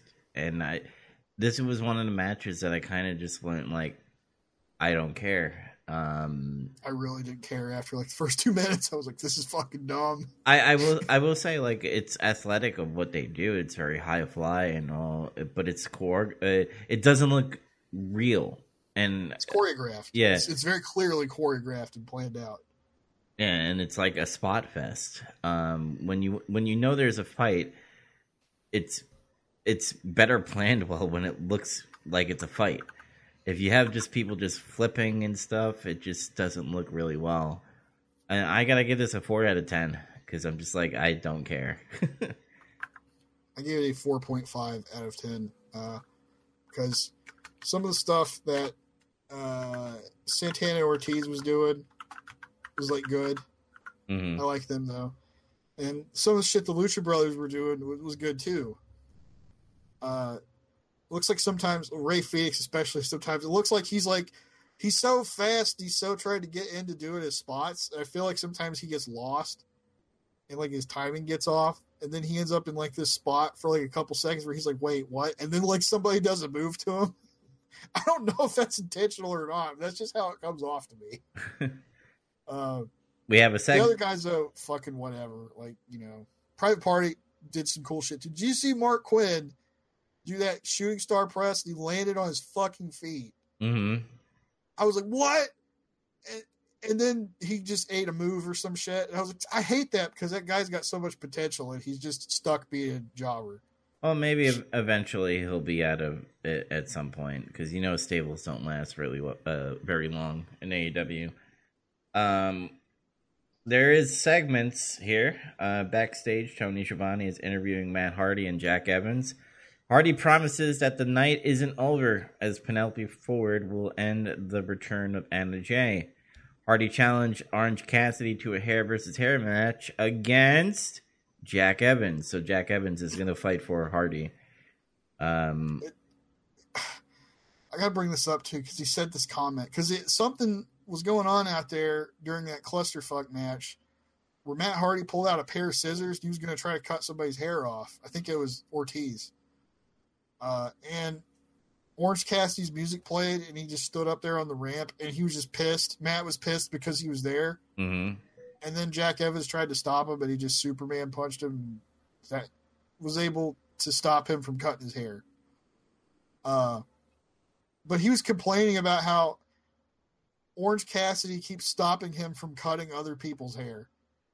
And I'm like, why are you wanting to cut other people's hair? What the fuck? What is this? You're not Brutus the Barber Beefcake. What the fuck? and then uh, Sa- Sammy Guevara comes out with uh, Fuego, uh, and does the whole because he does the fucking the the cue cards thing when it's like break time, and Yeah. you know, Ricky Starks and Taz are ma- laughing at him while fucking Miro comes out and beats the shit out of both of them. Miro just comes out and beats their asses. And Ricky Starks even says, That's right, beat their asses. like Miro just takes Fuego and beals him off the fucking stage. He goes through a table. And him and Taz just laugh hysterically at that. hmm it kind of got me laughing too because of their reaction to it. They were just like like it was the funniest thing in the world to them that he almost killed that guy. yeah. And then Sammy's like crawling, trying to like get his friends Fuego, uh, and Miro just picks him up and fucking does something. I think he kicked him and then he put him in the camel clutch and made him humble. And that was the end of the segment. That was like that was just fun. I don't know. like, I just had fun watching that. They're building up Sammy versus Miro for next Dynamite because they're doing the TNT Championship, and Miro better win again. You have to have Miro champion for a while, in my opinion. I think a full year, in my opinion. Maybe, or if they can come up with some somebody good to beat him, we'll see. Yeah. So we have Anna Jay versus Penelope Ford. hmm Um, Penelope Ford is crazy good in the ring, in my opinion. Um, she had a better ring attire this time. Didn't look like she was in lingerie or whatever. Uh, Yeah, she switched to more of the the tights and the top thing instead of that. And I'm like, okay, that's a little bit more sensible, I guess. she's very flexible. Um, she does a lot of elbows here and there. Um, she she does she does she, she does a lot of believable fighting uh, compared to like other women in wrestling. It's Uh, true. She's got kind of this decent heel viciousness thing going for her too, where she likes to do heel shit and looks to look really aggressive when she does it. I like that she's not with Kip anymore. I I was just thinking about that the other day. I'm like, what happened to Kip? probably playing Twitch. I think he's injured. Oh, Yeah, I think that's why you don't see him on on camera. But I Penelope needs to be on her own. I don't think don't put her with Kip because once once like the the best men storyline happened, that's what hurt Miro, and, and Yeah. I and I think that's what hurt Penelope. So just have Kip just be on his own, repackage him. Yeah. And Anna Jay looked good in this match too. Actually, I Hmm. was surprised because I remember before, like I saw her before a little bit, and it was like she's green, but she's she's okay. She's maybe she'll get better. Mhm. you know. But this time it looked like she'd actually been training some more. She's she looked a lot smoother. Yeah, And I like I was like she was doing that thing where she's put somebody in a chokehold or shit. They're like the Queen Slayer. I'm like, wait, is her finisher a sleeper hold? And I was like, you know what? Respect. In the modern day, if you're gonna like make your finisher a sleeper hold, you get my respect. Uh, there was a lot of elbow strikes, and it, uh, so you just talked about the Queen Slayer, um, and then there was a distraction. What's with AEW when distractions where they're on the ramp and they get angry? well, that's for that's an old WWE thing. yeah, because like the bunny comes out and does a distraction, and then eventually Pen- uh, gets the brass knuckles, uh, and uh, Penelope wins. Uh, which, by the way, I, I I always mark out when a brass knuckle or a foreign object comes in and they hide it in like their pants or trunks. I, I, I mark I. I have like this heel mark out that that happens. I'm like, oh yeah, that's fucking awesome because the ref didn't see it. yeah, that's always a good little entertaining bit. Mm. I always uh, after that, like the match got cut short. I felt like, It like it, was, it was like okay, this is getting like this could maybe be pretty good, and then it just stopped. Yeah, because I Oh, because they wanted to fucking build. They, they wanted time for the, the fucking main event. or Uh, they, they wasted a bunch of time on this fucking bullshit that happened after the match too, though. Uh, Yeah. Yeah, what's what? So, fucking Orange Cassidy comes out with fucking Statlander, and then all of a sudden the, the Dark Order's back together again because. because the Hardy family office came out and blocked the ring mhm. while this while while the girls just beat the fuck out of Anna Jay. I, I don't. They just don't like each other, I guess, which is fair. Yeah, So it's whatever. All women hate each other. That old thing, whatever. but, but yeah, then all the all the Dark Order comes out with them, and they all get in there and they fight. They run them off, and then they milk this shit where they save Tay Conti and Anna, and then they do the you're gonna shake hands, and then half of them walk off and don't shake hands. Mm. And I'm like, all I could get out of that, I, I stopped caring like almost immediately. I, Yeah. like, I wish they get this shit over with the Dark Order and quit dragging it out. Just break them the fuck up and do whatever it is you want to do with them because I'm tired. I'm tired of fucking seeing it. I think they should have broke this group up after Brodie Lee died. Personally, if you want to ask me, Yeah, I think of But, uh, I think eventually yeah. they will. Um, but the the Penelope Ford and Anna Jay match, I give it a five point five out of ten. I did, it was decent, even though it was short. It could have been longer. Yeah, I gave it five point twenty five. That's it's not their fault. That's just what they were told to do, and it was short. I think it could have turned into something a little better. We hmm just didn't have enough time. Uh, then we do the split Mark Henry main event interview that I always enjoy just because of how Mark is. it's just like uh, he's like these guys they don't like each other. Lance, what's going on, brother? That's just how he conducts the interview, and it's just really cool. Um, that it wasn't really much of an interview this time though. Like basically, Lance Archer spoke for uh, Suzuki because he's can't speak English, I suppose. yeah, Uh, and he just said, "We're gonna fucking beat your all's asses." And then it went to Eddie Kingston. He's like, "No, I'm fucking no!" And he tries to tear his shirt up. And he's like, "I'm done talking. I'm done." And he just walks away. that was the end of the interview. And Mark's like, "There's no more words to say. On to the main event." yeah. I, I I remember I made the comment. here. I was like, Mark Henry's very like bored when he does it, but like he does it in a good way. Like, I guess I had this microphone. Let me go talk to these wrestlers. He's got this real chill, laid back way to conduct an interview compared to like that other dude, Alex Marvez, who's like, it feels like he's going to implode through his asshole because he, he just doesn't know how to be on camera and it makes him very nervous, clearly. Just- yeah. and Mark Henry's just like, man, I've been on camera since 1996. I don't give a fuck anymore. Here we go. We're going to do an interview. uh, then we got Lance Archer and Minoru Suzuki versus Eddie Kingston and Jon Moxley. This is lights out because this is one. This is a Moxley signature. They always got to have a goddamn lights out match for Jon Moxley somehow, some way. And it's like I like how they set this up because it's like this is a lights out match, and when we turn the lights off and turn them back on, that means this is not a sanctioned AEW match anymore. It's like oh, just because you do that, and then like you still use an AEW referee. you could have even got like uh, here, put on a black shirt or some shit. Pretend you're a referee or something. Here's what I gotta say. What you kind of see in this match, peaks of what Suzuki is all about, is in this match. He's kind of of the Terry Funk of New Japan, and what they tried to do.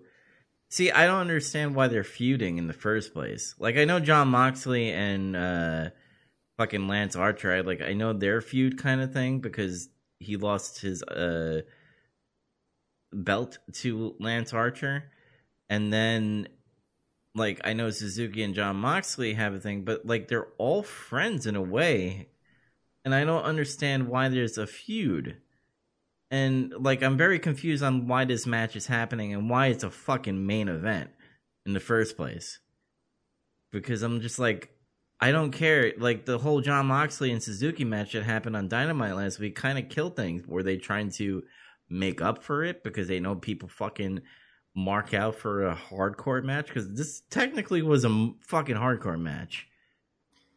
If they were trying to make up for it, they didn't do a very good fucking job of it. Yeah.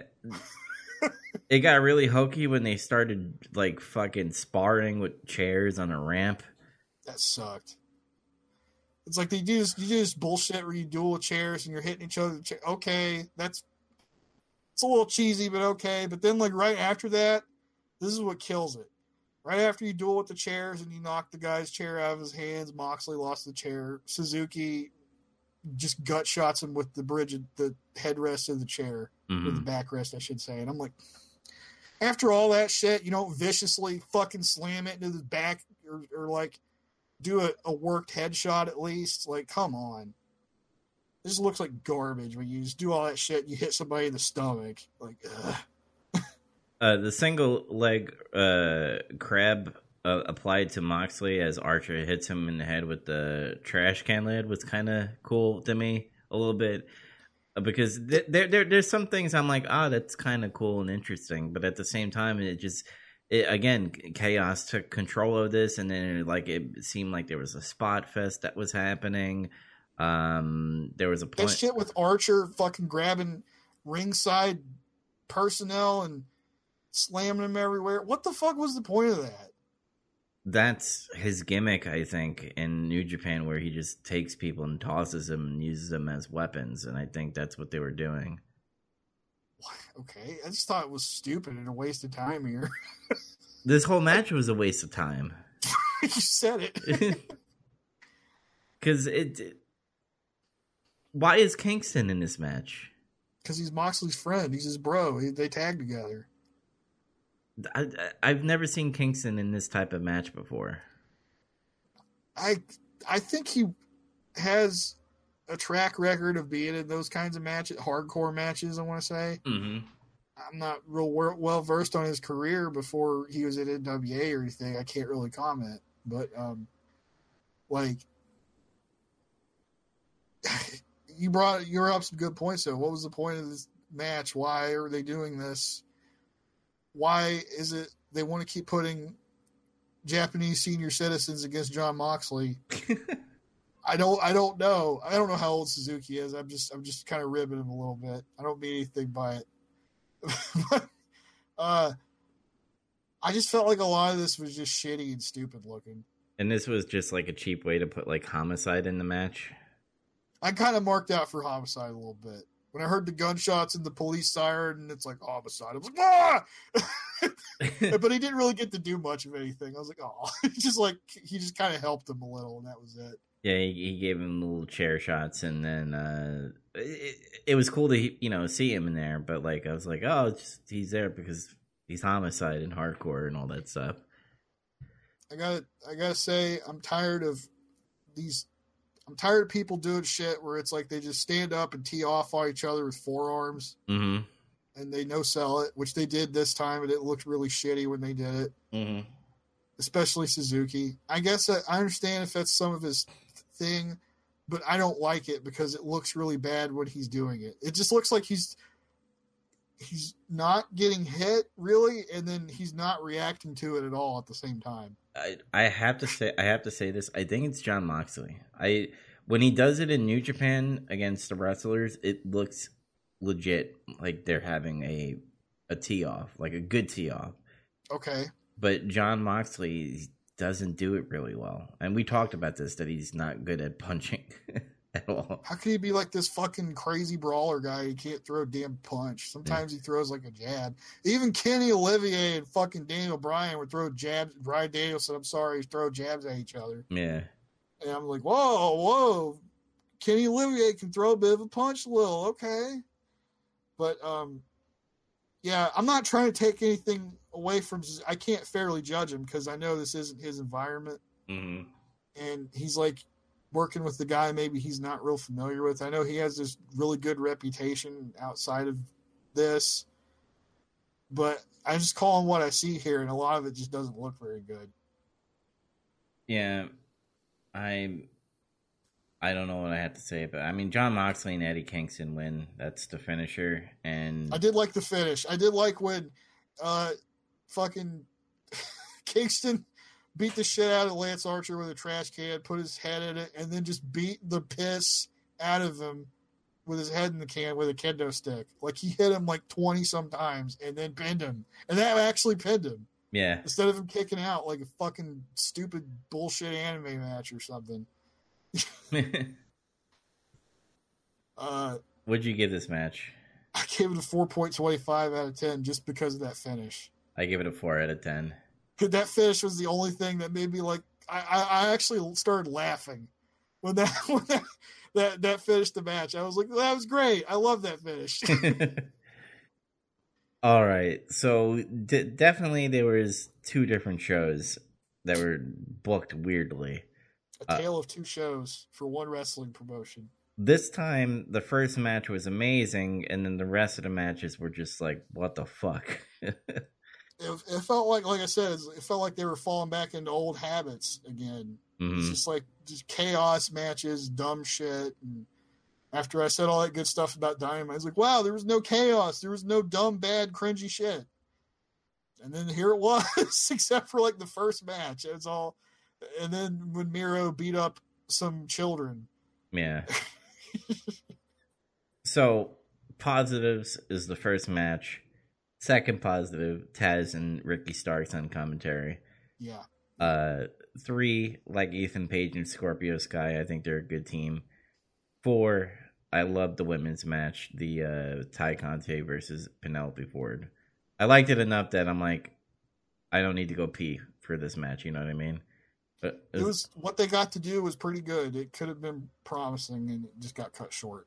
But unfortunately, I do have to give the show a five point seven five out of ten you could also tell the crowd was kind of out of it for this show. Well, yeah. After the CM Punk match, they were just four hours of wrestling.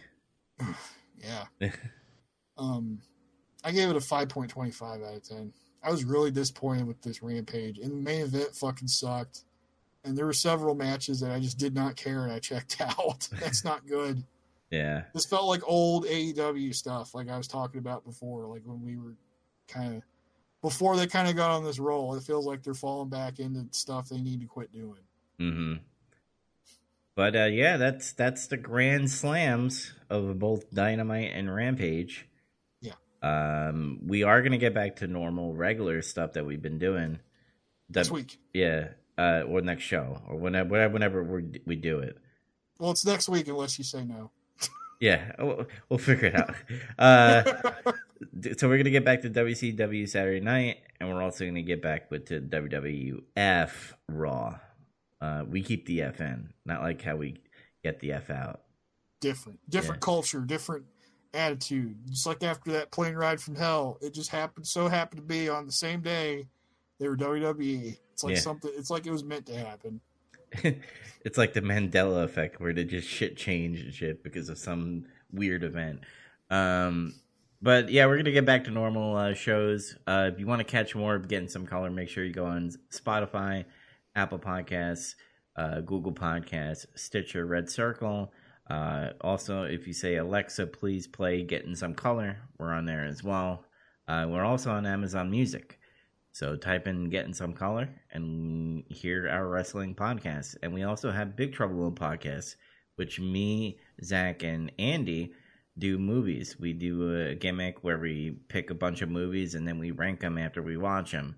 Uh, the next one we are doing is the horror month, so watch out for the horror movies that we're going to be watching. And also, we have a Resident Evil podcast, which we will be doing Revelation soon. So uh, look out for the Nemesis project. But uh, I think we'll end it here. Remember, everybody, get some color. Peace out. See ya.